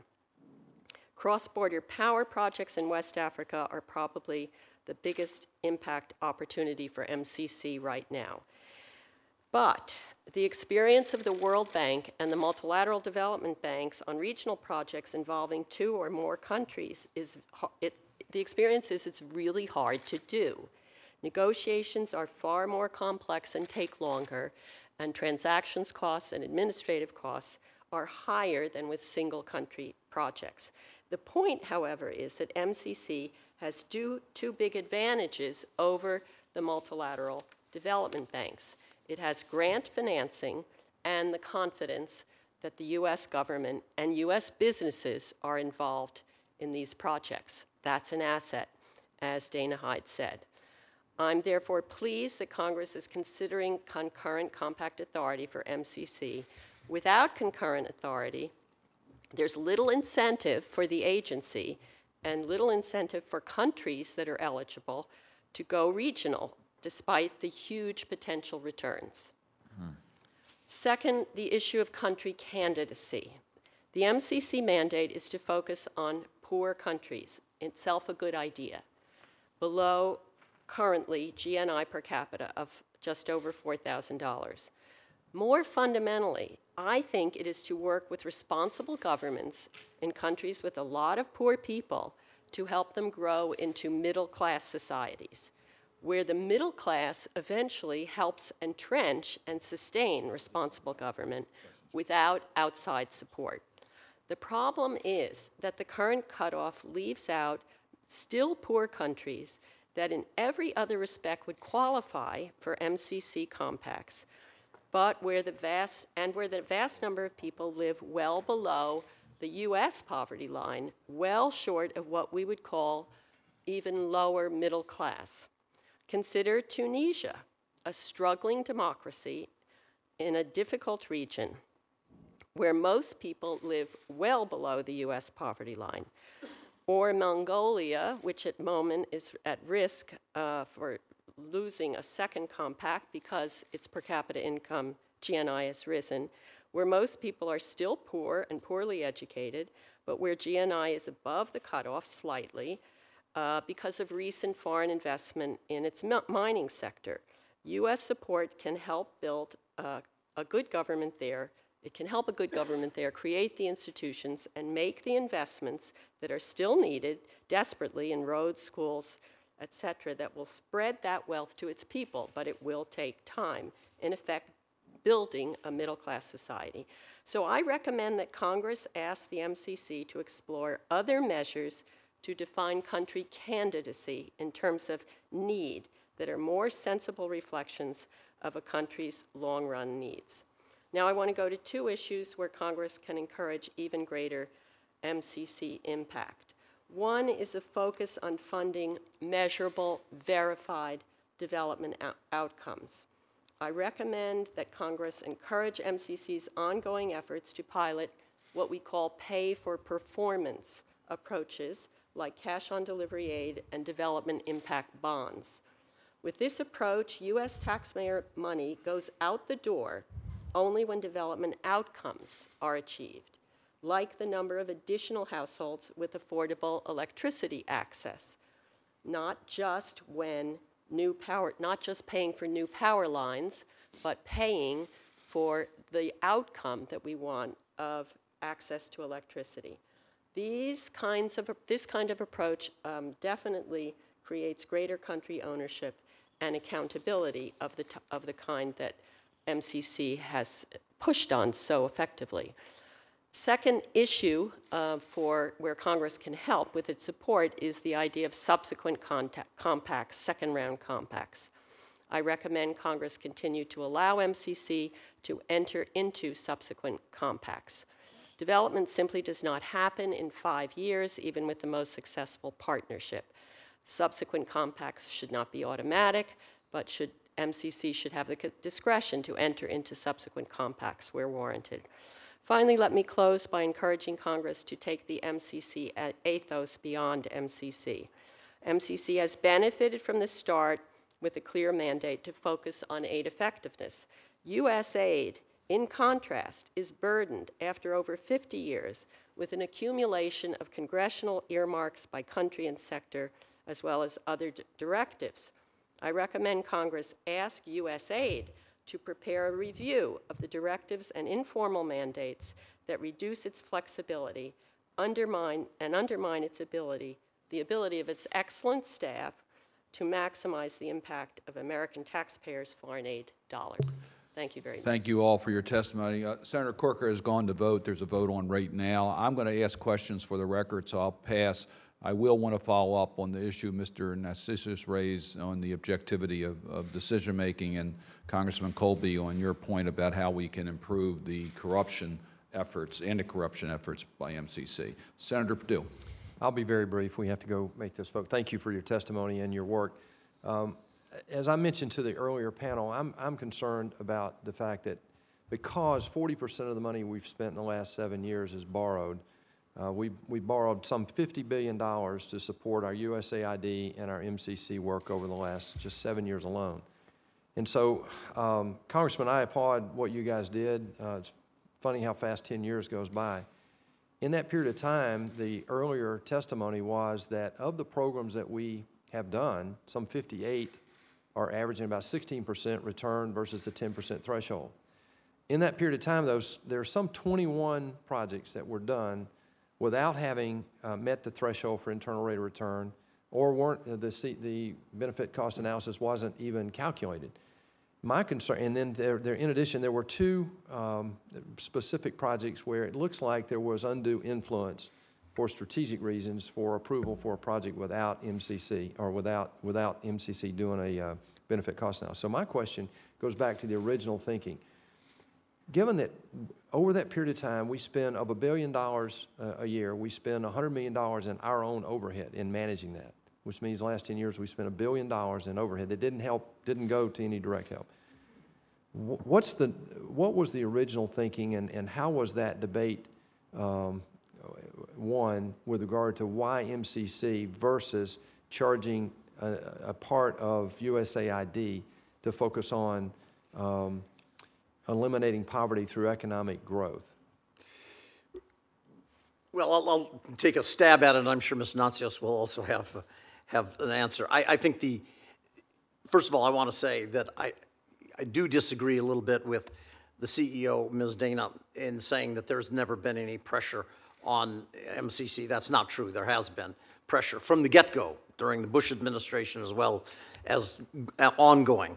And I think it's a natural thing that the State Department and others are going to say, but, you know, we have some strategic interests. But don't we have to protect? That's what we need to do is, what the role of Congress is, is to make sure that it's protected from doing that. And I think the outside, independent, private sector board members have been the critical factor in making sure that that happens. Can I ask you another question on that? I don't, I don't want to get you off that line of, of, of answer, but the fact that the board reports directly to the secretary. He's chairman of the board, He's right? chairman, so that means that Yeah. th- there, there is no undersecretary or, or uh, assistant secretary that has responsibility for MCC, is that correct? That's correct. Is that working out in your mind in terms of, of operational review and maintaining that independence? I, I think it's worked as best that it can. I mean, uh, I guess you could think of other places that it might report, but I think it's logical that the Secretary of State be the chairman of it, and I think the fact that it has a board that includes several agencies plus the four outside members, I think has been critical to maintaining the independence of the board. So I think by and large, I would agree with uh, Ms. Dana, uh, Ms. Hyde, that it has been successful in resisting, for the most part, that pressure. Not always, but for the most part, it has been successful in doing that. To, to go to the thrust of your original question, the idea of it at the time we created was that, that USAID had a different mission, and this was the idea here was to work with countries that had a commitment to governance, to good governance, and that focused solely on that, so that, that they met objective criteria. And I can remember from the day we passed that legislation, a line of ambassadors outside my door uh, lining up to say, How do we get in? How are we going to get into this? And I would say, It's not up to me. I'm not going to get you into it. It's going to be your uh, meeting these criteria that's going to do it. So I think it has been successful in that sense. Thank you. Mr. Natsios? I was, thank you. I was deeply involved in the initial drafting. In the original conception of this, AID was supposed to run it. And there was White House intrigue. I don't want to go into it all. President actually twice told his staff he did not want to have two foreign aid agencies, and he did not understand why they kept insisting. So I, I could go into it in some detail. There were personalities involved and a lot of, it was Well, the question very is, what should we, what should we do? What's the best use of the Well, money? I, I, I have, I argued with two other aid administrator, uh, uh, Peter McPherson, who was aid administrator under Reagan, and Brian Atwood under President Clinton. This is a bipartisan article we wrote for Foreign Affairs in which we argued we should do what Richard Nixon did in the, in the, when he became president. He re-centralized all of the aid programs in one place, AID. If you wanted to get other domestic agencies involved, like the U.S. Geological Survey has seismologists. I mean, AID doesn't have seismologists, so AID would send the money there, not OMB directly. Uh, uh, these agencies had to report to AID and perform, or they would be shut off from money. That's not the case now. We have two dozen different agencies of the federal government doing aid programs all over the world, and they, they don't report to anyone, frankly. I understand. And they don't report to you, I might add. These are domestic, they report domestic committees, and they, the oversight committees domestically don't know anything about this. It's the foreign affairs committees that should be, have the oversight, not all these domestic committees in Cong, in my view. So I have advocated with my, with Brian Atwood and Peter McPherson in an article that came out in Foreign Affairs in October, November of 2008 to restructure the whole system um, very substantially to, to put these functions back in AID the way, and Nixon did this, might add, with Hubert Humphrey, interestingly enough. The, the old adversaries, they got together on these reforms um, in, the, in the late 1960s after Nixon had defeated Humphrey. But on this, they agreed. We needed a stronger program. Two, um, it's not quite true to say this is new.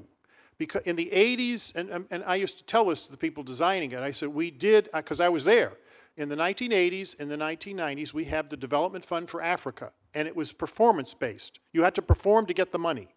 This concept is not new. We had it in place, and because of all the massive cuts in aid in the 1990s after the end of the Cold War, the whole program was shut down and the program collapsed. So there is there are roots in the past, and we do know it can have an effect because we we can show that from the record of the 1980s and early 1990s. Thank you.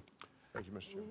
We're going to go into a very short recess. The chairman will be back in a moment to continue the question. There he is. We're not going to go into recess. Thank you all.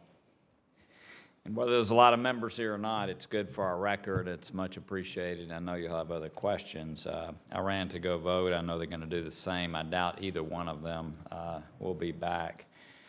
And I didn't hear the question Senator Perdue asked, so I apologize if I end up being redundant. But um, is it your opinion, uh, the other two witnesses, uh, Congressman Kolbe and Dr. Birdsall, that in essence, uh, the USAID programs, which I know is not the focus today, but really has been in many ways minimized uh, due to states' involvement in other strategic interests. Is, is that something that the two of you share? It's actually reasonable to uh, see some of the work of USAID as directed to countries that are strategically important at key moments for the U.S. I don't think that's the issue. I think the difference between MCC and USAID is that MCC had a fresh start. It's not encumbered with, I think you were not here uh, when I said that USAID, after 50 years, is encumbered with a lot of earmarks and directives and informal mandates.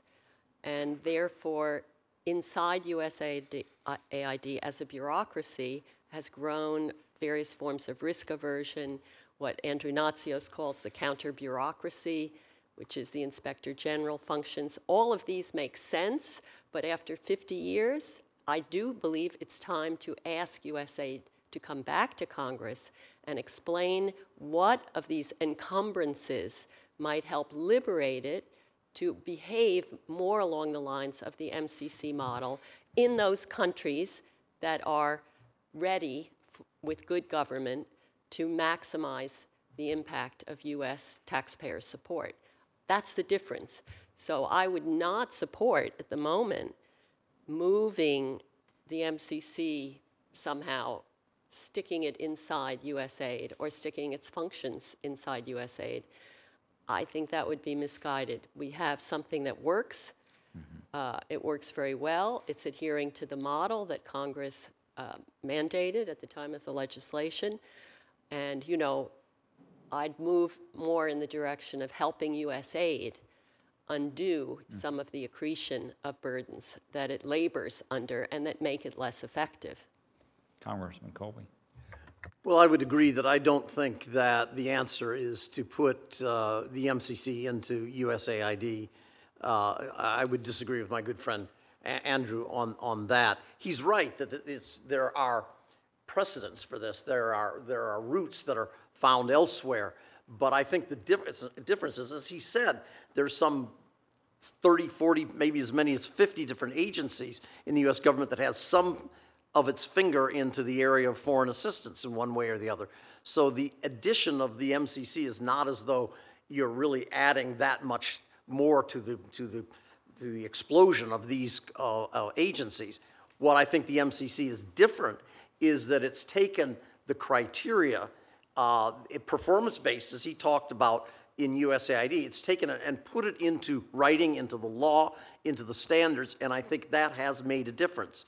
It has had instead of changing with each country or with each kind of project you go to, there is a set of criteria to qualify before you even get to the threshold. And I think that has made a huge difference uh, in these countries and in the kind of assistance that we have given. And I think it's been, it has been transformational. And if you were to ask me the single most important thing that I think the USAID or that uh, the EMCC has been able to do, it has been to change the way these countries think and to try to get into the MCC to make changes internally in their own laws uh, in, in their countries. Could, could I just add? Yes, sir.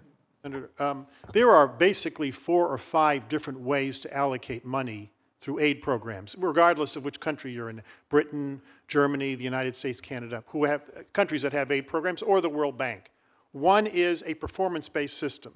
The Development Fund for Africa that I mentioned earlier in the Reagan administration and first Bush administration was performance-based. There are need-based programs. Our, a third of all our aid, $10 billion, is, goes to health programs, about a third. It is the largest sector by far. It is a need-based program. You wouldn't send aid to a country based on their performance for a malaria program. What if they didn't have any malaria? There's no point to having a malaria program if there's no malaria in the country. We respond to uh, health needs.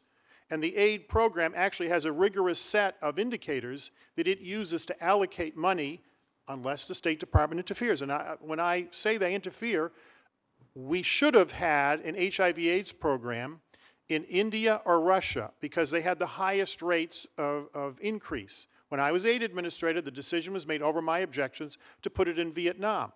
There was no reason to put it in Vietnam except a strategic one, which is we wanted an aid program there. We didn't want anybody complaining about it in Congress who can complain about an HIV AIDS program. So, but from technical standpoint, it shouldn't have been in Vietnam. It should have been in India or Russia where the increases are much greater. For the most part, the HIV AIDS program is where it should be. But there was an exception made in this particular case that was a problem. So um, th- the third way in which we allocate is based on interest, our national interest. And that's appropriate. And AID should run those programs, but it should come out of the ESF account. Up until the 1990s, when we had a strategic interest like Egypt or Jordan or Israel, that money all came out of ESF. Now we take it out of the DA account, we take it, and, and we use the MCC for it too. I, I know the, I was in the room when the, the decisions were made. And then the decisions were much, were also made after I left. Uh, career people would come and tell me. In one case, the U.S. ambassador to the country that was going to get the MCC and the aid mission director they didn't want to say it in cables because they were afraid they would get leaked and, and it would cause a huge furor. They came back to Washington to try to stop the compact because it said they clearly do not qualify. This is going to be abused. You shouldn't do it. And they did it anyway for strategic reasons. The This is- MCC this is staff was within- with AID. and This is within MCC. This is within, M- within MCC, yes. And, and I can tell you from direct experience, they told me what they said and they were ignored. I know why they did it. State did it for, for counterterrorism reasons. But, but there's a board. No, the board wasn't, the board was overridden. You know, the, the, the thing is, I- used to sit in those meetings as aid administrator. The, ch- the chairman of the board is the Secretary of State. Just think of who the four secretaries of state who were under the MCC. Colin Powell, a historic figure, Condi Rice, Senator Clinton, and John Kerry. You're going to sit there and argue as a federal official with the Secretary of State sitting there who's insisting that they violate the rules? Hmm. I think maybe having the Secretary of State appoint someone, but not him or herself sitting as the chairman of the board, would be much wiser. Do the other two witnesses agree? It's an interesting concept. In an ideal world, I think that's, that would be right. But I don't think you, practically speaking, you can substitute somebody for the Secretary of State. I think the Secretary of State has to be in that position. And, and tell me why you say that. Uh, just because I think of the role that the Secretary of State plays as in, in the overall foreign policy of the United States, and I think it's it's uh, the the most significant position and the most significant role, and I think it would be difficult to substitute somebody else uh, in that uh, position. I I think politically it's difficult. I'm not sure it could could fly here in Congress or would fly with any administration. you on that. I don't think it'll fly politically. There are in the world. Well, let me just, uh, so let me just, if I could, I- and I want to hear from you too, uh, Dr. Birdsall. But it seems to me that what you're saying validates some of the criticisms that uh, MCC has, that some of the decisions that they're making are not economic, but based on other interest. And um, it seems to me that a great way of nullifying that would be to ensure that the board was, in fact, truly independent. So I, I guess I'm a little confused by the response.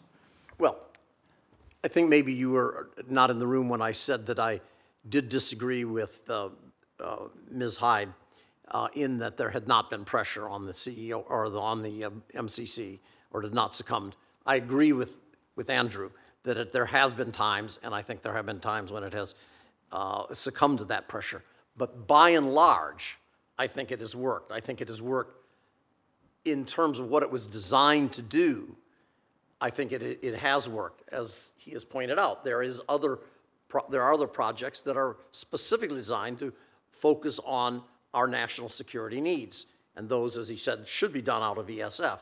But I think the, the Millennium Challenge Corporation, it's not perfect, but I do think it has worked by and large as well as can be expected. And uh, it can be, it can be improved, and as I said in my testimony, I think one of the roles of this committee and of Congress is to be sure that it does have uh, the independence. One of the things that could be considered would be to add another outside uh, director, so that you had have five independent directors and four from government uh, agencies. It was deliberately done the other way around. I might add, when the draft came up from the Bush administration, it had zero outside directors on it. It was all government. And that was one of the things that we changed uh, to make sure there were outside directors for it. And- And I wasn't on it. The, you, the Congress added the aid administrator on board. Yeah. What, uh, how are those outside board members selected today? They're selected through a list that's provided by the majority leader and the Speaker of the House to the President, and he selects from that. So it, it's bipartisan. But in essence, uh, the administration decides who's on the board. Well, but picking from a list that's submitted by the leadership in Congress. And how, how broad is that list typically? It's pretty small, the number that's submitted. So then, in- by vir, by virtue of that, basically, the two leaders are decided. Correct. So they, they have, And- submit- they submit two names each and, And the minority leaders. Yeah. Yeah, So no, I it's got maj- it. Yeah, the I got it. Speaker and majority leader in House and Senate and the minority leaders in both. Dr. Birdsall. There are type 1 errors and type 2 to errors in the world, and we're focus here, focusing here on a type 1 error. I, I, would, I would be very careful about mandating some change in the current arrangement. I'd, I'd want to hear the examples that Andrew has in mind. How egregious were they? I have a vague recollection in the early years of Georgia being one of the countries that was made eligible M- for MCC. It was close on all of the other, on all of the various measures, but it didn't meet one or two of them. I- I'd, I'd be interested in getting back to the committee um, after consulting with staff at CGD who know more about this. I'm, I'm much more concerned about type 2 errors. I'm not sure you heard all of my testimony. There are a number of countries. I mentioned Tunisia. I mentioned Mongolia that may not be eligible for another compact because of an increase in its GNI per capita. Mm-hmm. These are countries that can still, they would pass MCC eligibility on all other measures other than this extremely crude, need based GNI per capita, where there are millions of people that are far from middle class, far from working class. So my view is that that that Congress should ask MCC to look more carefully at that measure because the type 2 errors are far more important where the MCC model is cut off or never gets started in countries like Tunisia in a very difficult neighborhood GNI per capita now over $4,000. It doesn't make sense to me. Development is a, it takes longer to develop the institutions and make the investments that MCC can support. so that a country like Tunisia is a little bit more solid and entrenched as a democracy that's working well for its people. And those standards are set by Congress right now, the GNI? The GNI is in the legislation. Yeah, yeah. Yes, sir. Could I just add something to that? She used the word close, and I think that's an important point here. Part of the problem, I, as I see it, with the MCC is the must-pass criteria of corruption, which I think is an important standard. But the data is weak on that. And the countries tend to cluster right around the median. So it's very easy for one to go just above or just below that we think really doesn't qualify there or it moves from one side to the other. That's why I mentioned in my testimony, I think this, we need to do some work looking at ways we can strengthen the uh, corruption uh, index and get better data involved. I don't have the answer to that here today, Senator, but I think that's one of the things that does need to be looked at. Senator, if I could, I put in my testimony an alternative, because I completely agree with Jim, that the, uh, uh, the- the Transparency International Corruption Index is based on surveys that are, and AID is the largest donor and has been since Transparency International was formed. We are the largest donor, and we have, ge- we helped form them 20, many years ago, long before I was an AID. And, and um, I respect their work. But what they do is they send surveys out to the business community in the country and say that you have to pay a bribe. Do you know what happened in one country? It was, Kenya. One year, they're one of the most corrupt countries in the world. All of a sudden, there's a big change. They went to the business community and say, You're embarrassing us by putting in that you have to pay bribes.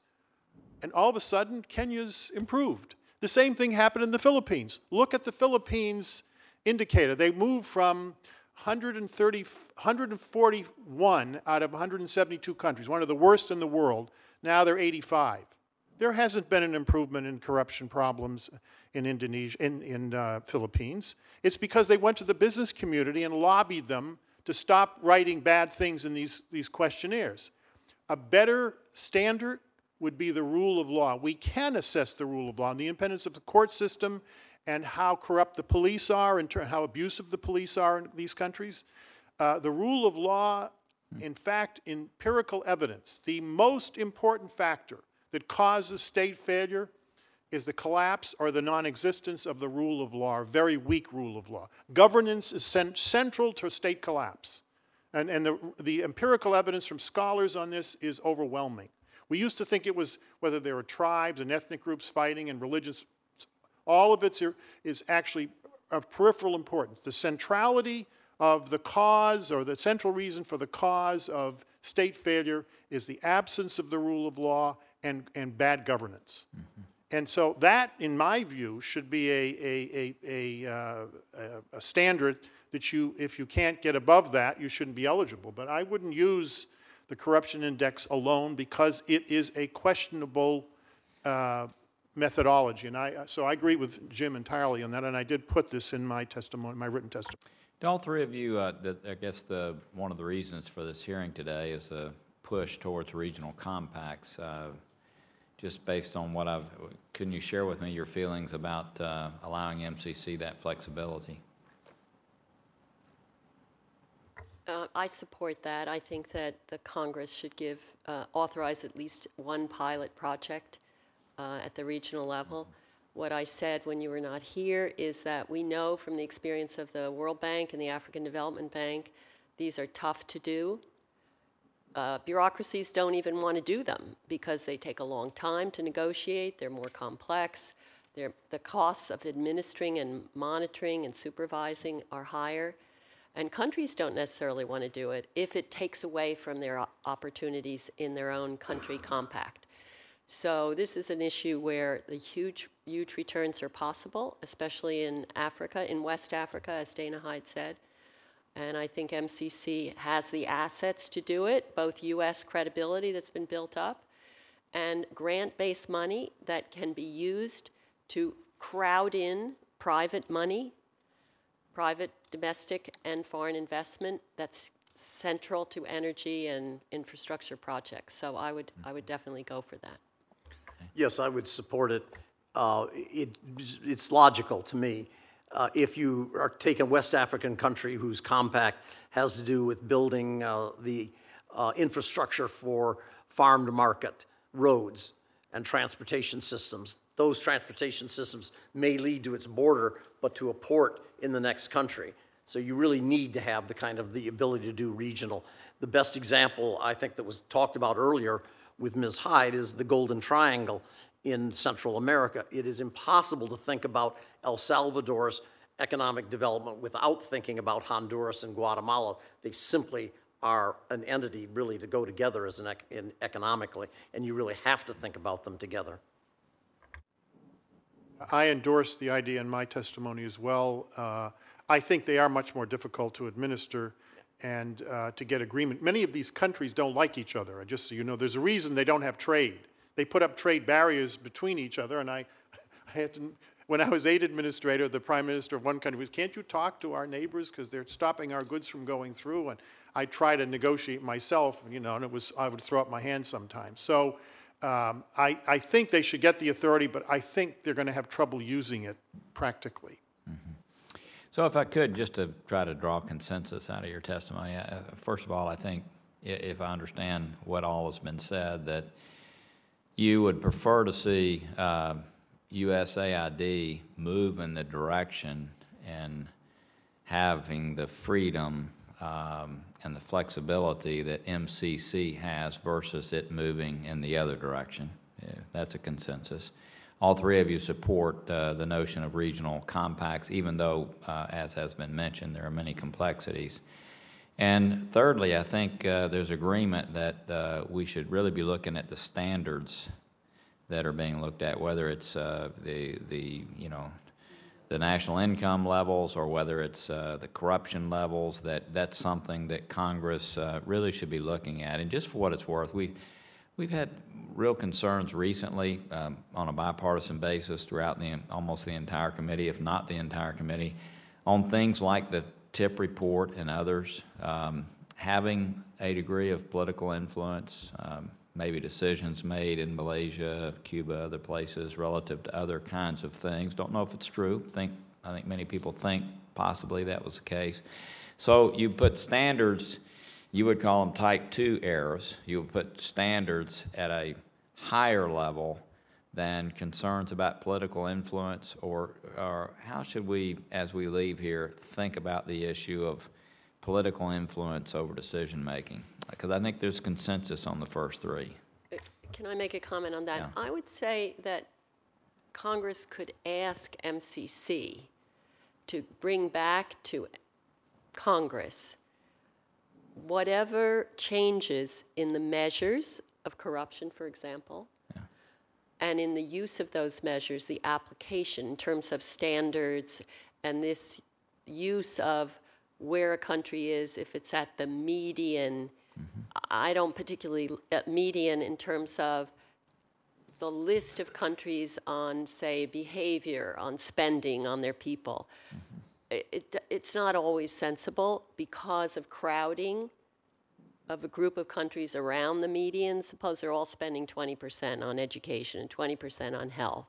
Suppose they all, more or less, you know, slight deviations from that for a country can throw it off the list. So some of this is about wonky data issues of standard errors and so on. So my sense is that it would make sense to ask the MCC to come back to Congress with some ideas where changes are needed, not on the general notion that there should be a scorecard, not on the general notion that the focus should be on poor countries with sensible government, but on how that's implemented in terms of recent data, better data in some areas, use of statistical measures.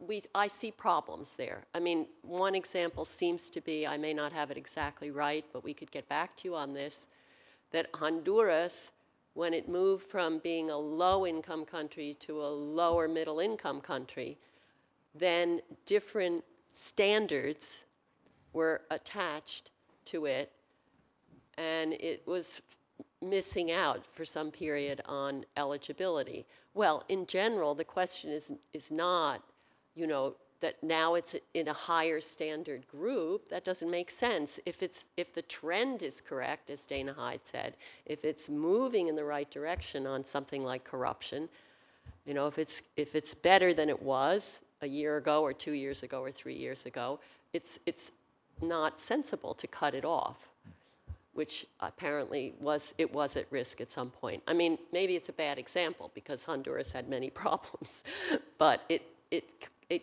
clarified for me the problems with the implementation of standards that make sense in principle. How are they implement, what, what are the actual measures and how should they be implemented? Well, as a result of that suggestion, um, I'll ask my staff now to ensure that that's one of the QFRs we send to, uh, to the director uh, as a result of this meeting. Any other input on the, on those two issues? I'd just add that I think I agree with what Dr. Birdsall said, except that you might want to consider adding into that uh, some independent uh, analysis uh, recommendations, whether it's a consortium of universities doing a study or something, and not rely just on the MCC to tell you what, how to redo those, re- rejigger the, uh, the criteria for eligibility. Thank Yeah, you. that- Good that's a good idea. That's a good suggestion. Yes, sir? I agree with uh, Congressman Col- Kolbe's suggestion and with uh, Dr. Birdsall on this. There is a book your staff might want to read. In fact, maybe you shouldn't read it because it'll upset you. It's called Bad Numbers, and it's an academic book. It's not a populist thing. And it looks at a lot of the data the World Bank has collected and different UN agencies have collected in Africa, and a lot of it, frankly, is made up. The notion that we've achieved all the MDGs and all this stuff, a lot of it is simply manufactured stuff for these international conferences. I'm sorry to say that, but there's scholarly evidence now of this, and the, the book is, it's a good book. And it's a disturbing book, that we rely too much on numbers. That's why I urged in my testimony that we use qualitative rather than just quantitative measurements, because the, the numbers can be distorted. You saw how they were made up in some of the finance ministries, I think you'd be a little shocked. Well, listen, we, uh, we certainly appreciate the expertise, knowledge, background, insights that all three of you provided. Uh, If you would, there'll be additional questions, I know, and if you could, we're going to take questions here in the committee without objection uh, to you by uh, the close of business Thursday. If you could respond fairly quickly, we'd appreciate it. If there's any additional thoughts that you have, you know, over the next few weeks that you'd like to share with our staff, we would much appreciate that. And uh, again, thank you for helping found this. Thank you for the tremendous insights that, uh, that all of you have relative to, to foreign aid and MCC in, in general. And uh, with that, the meeting is adjourned. Thank you.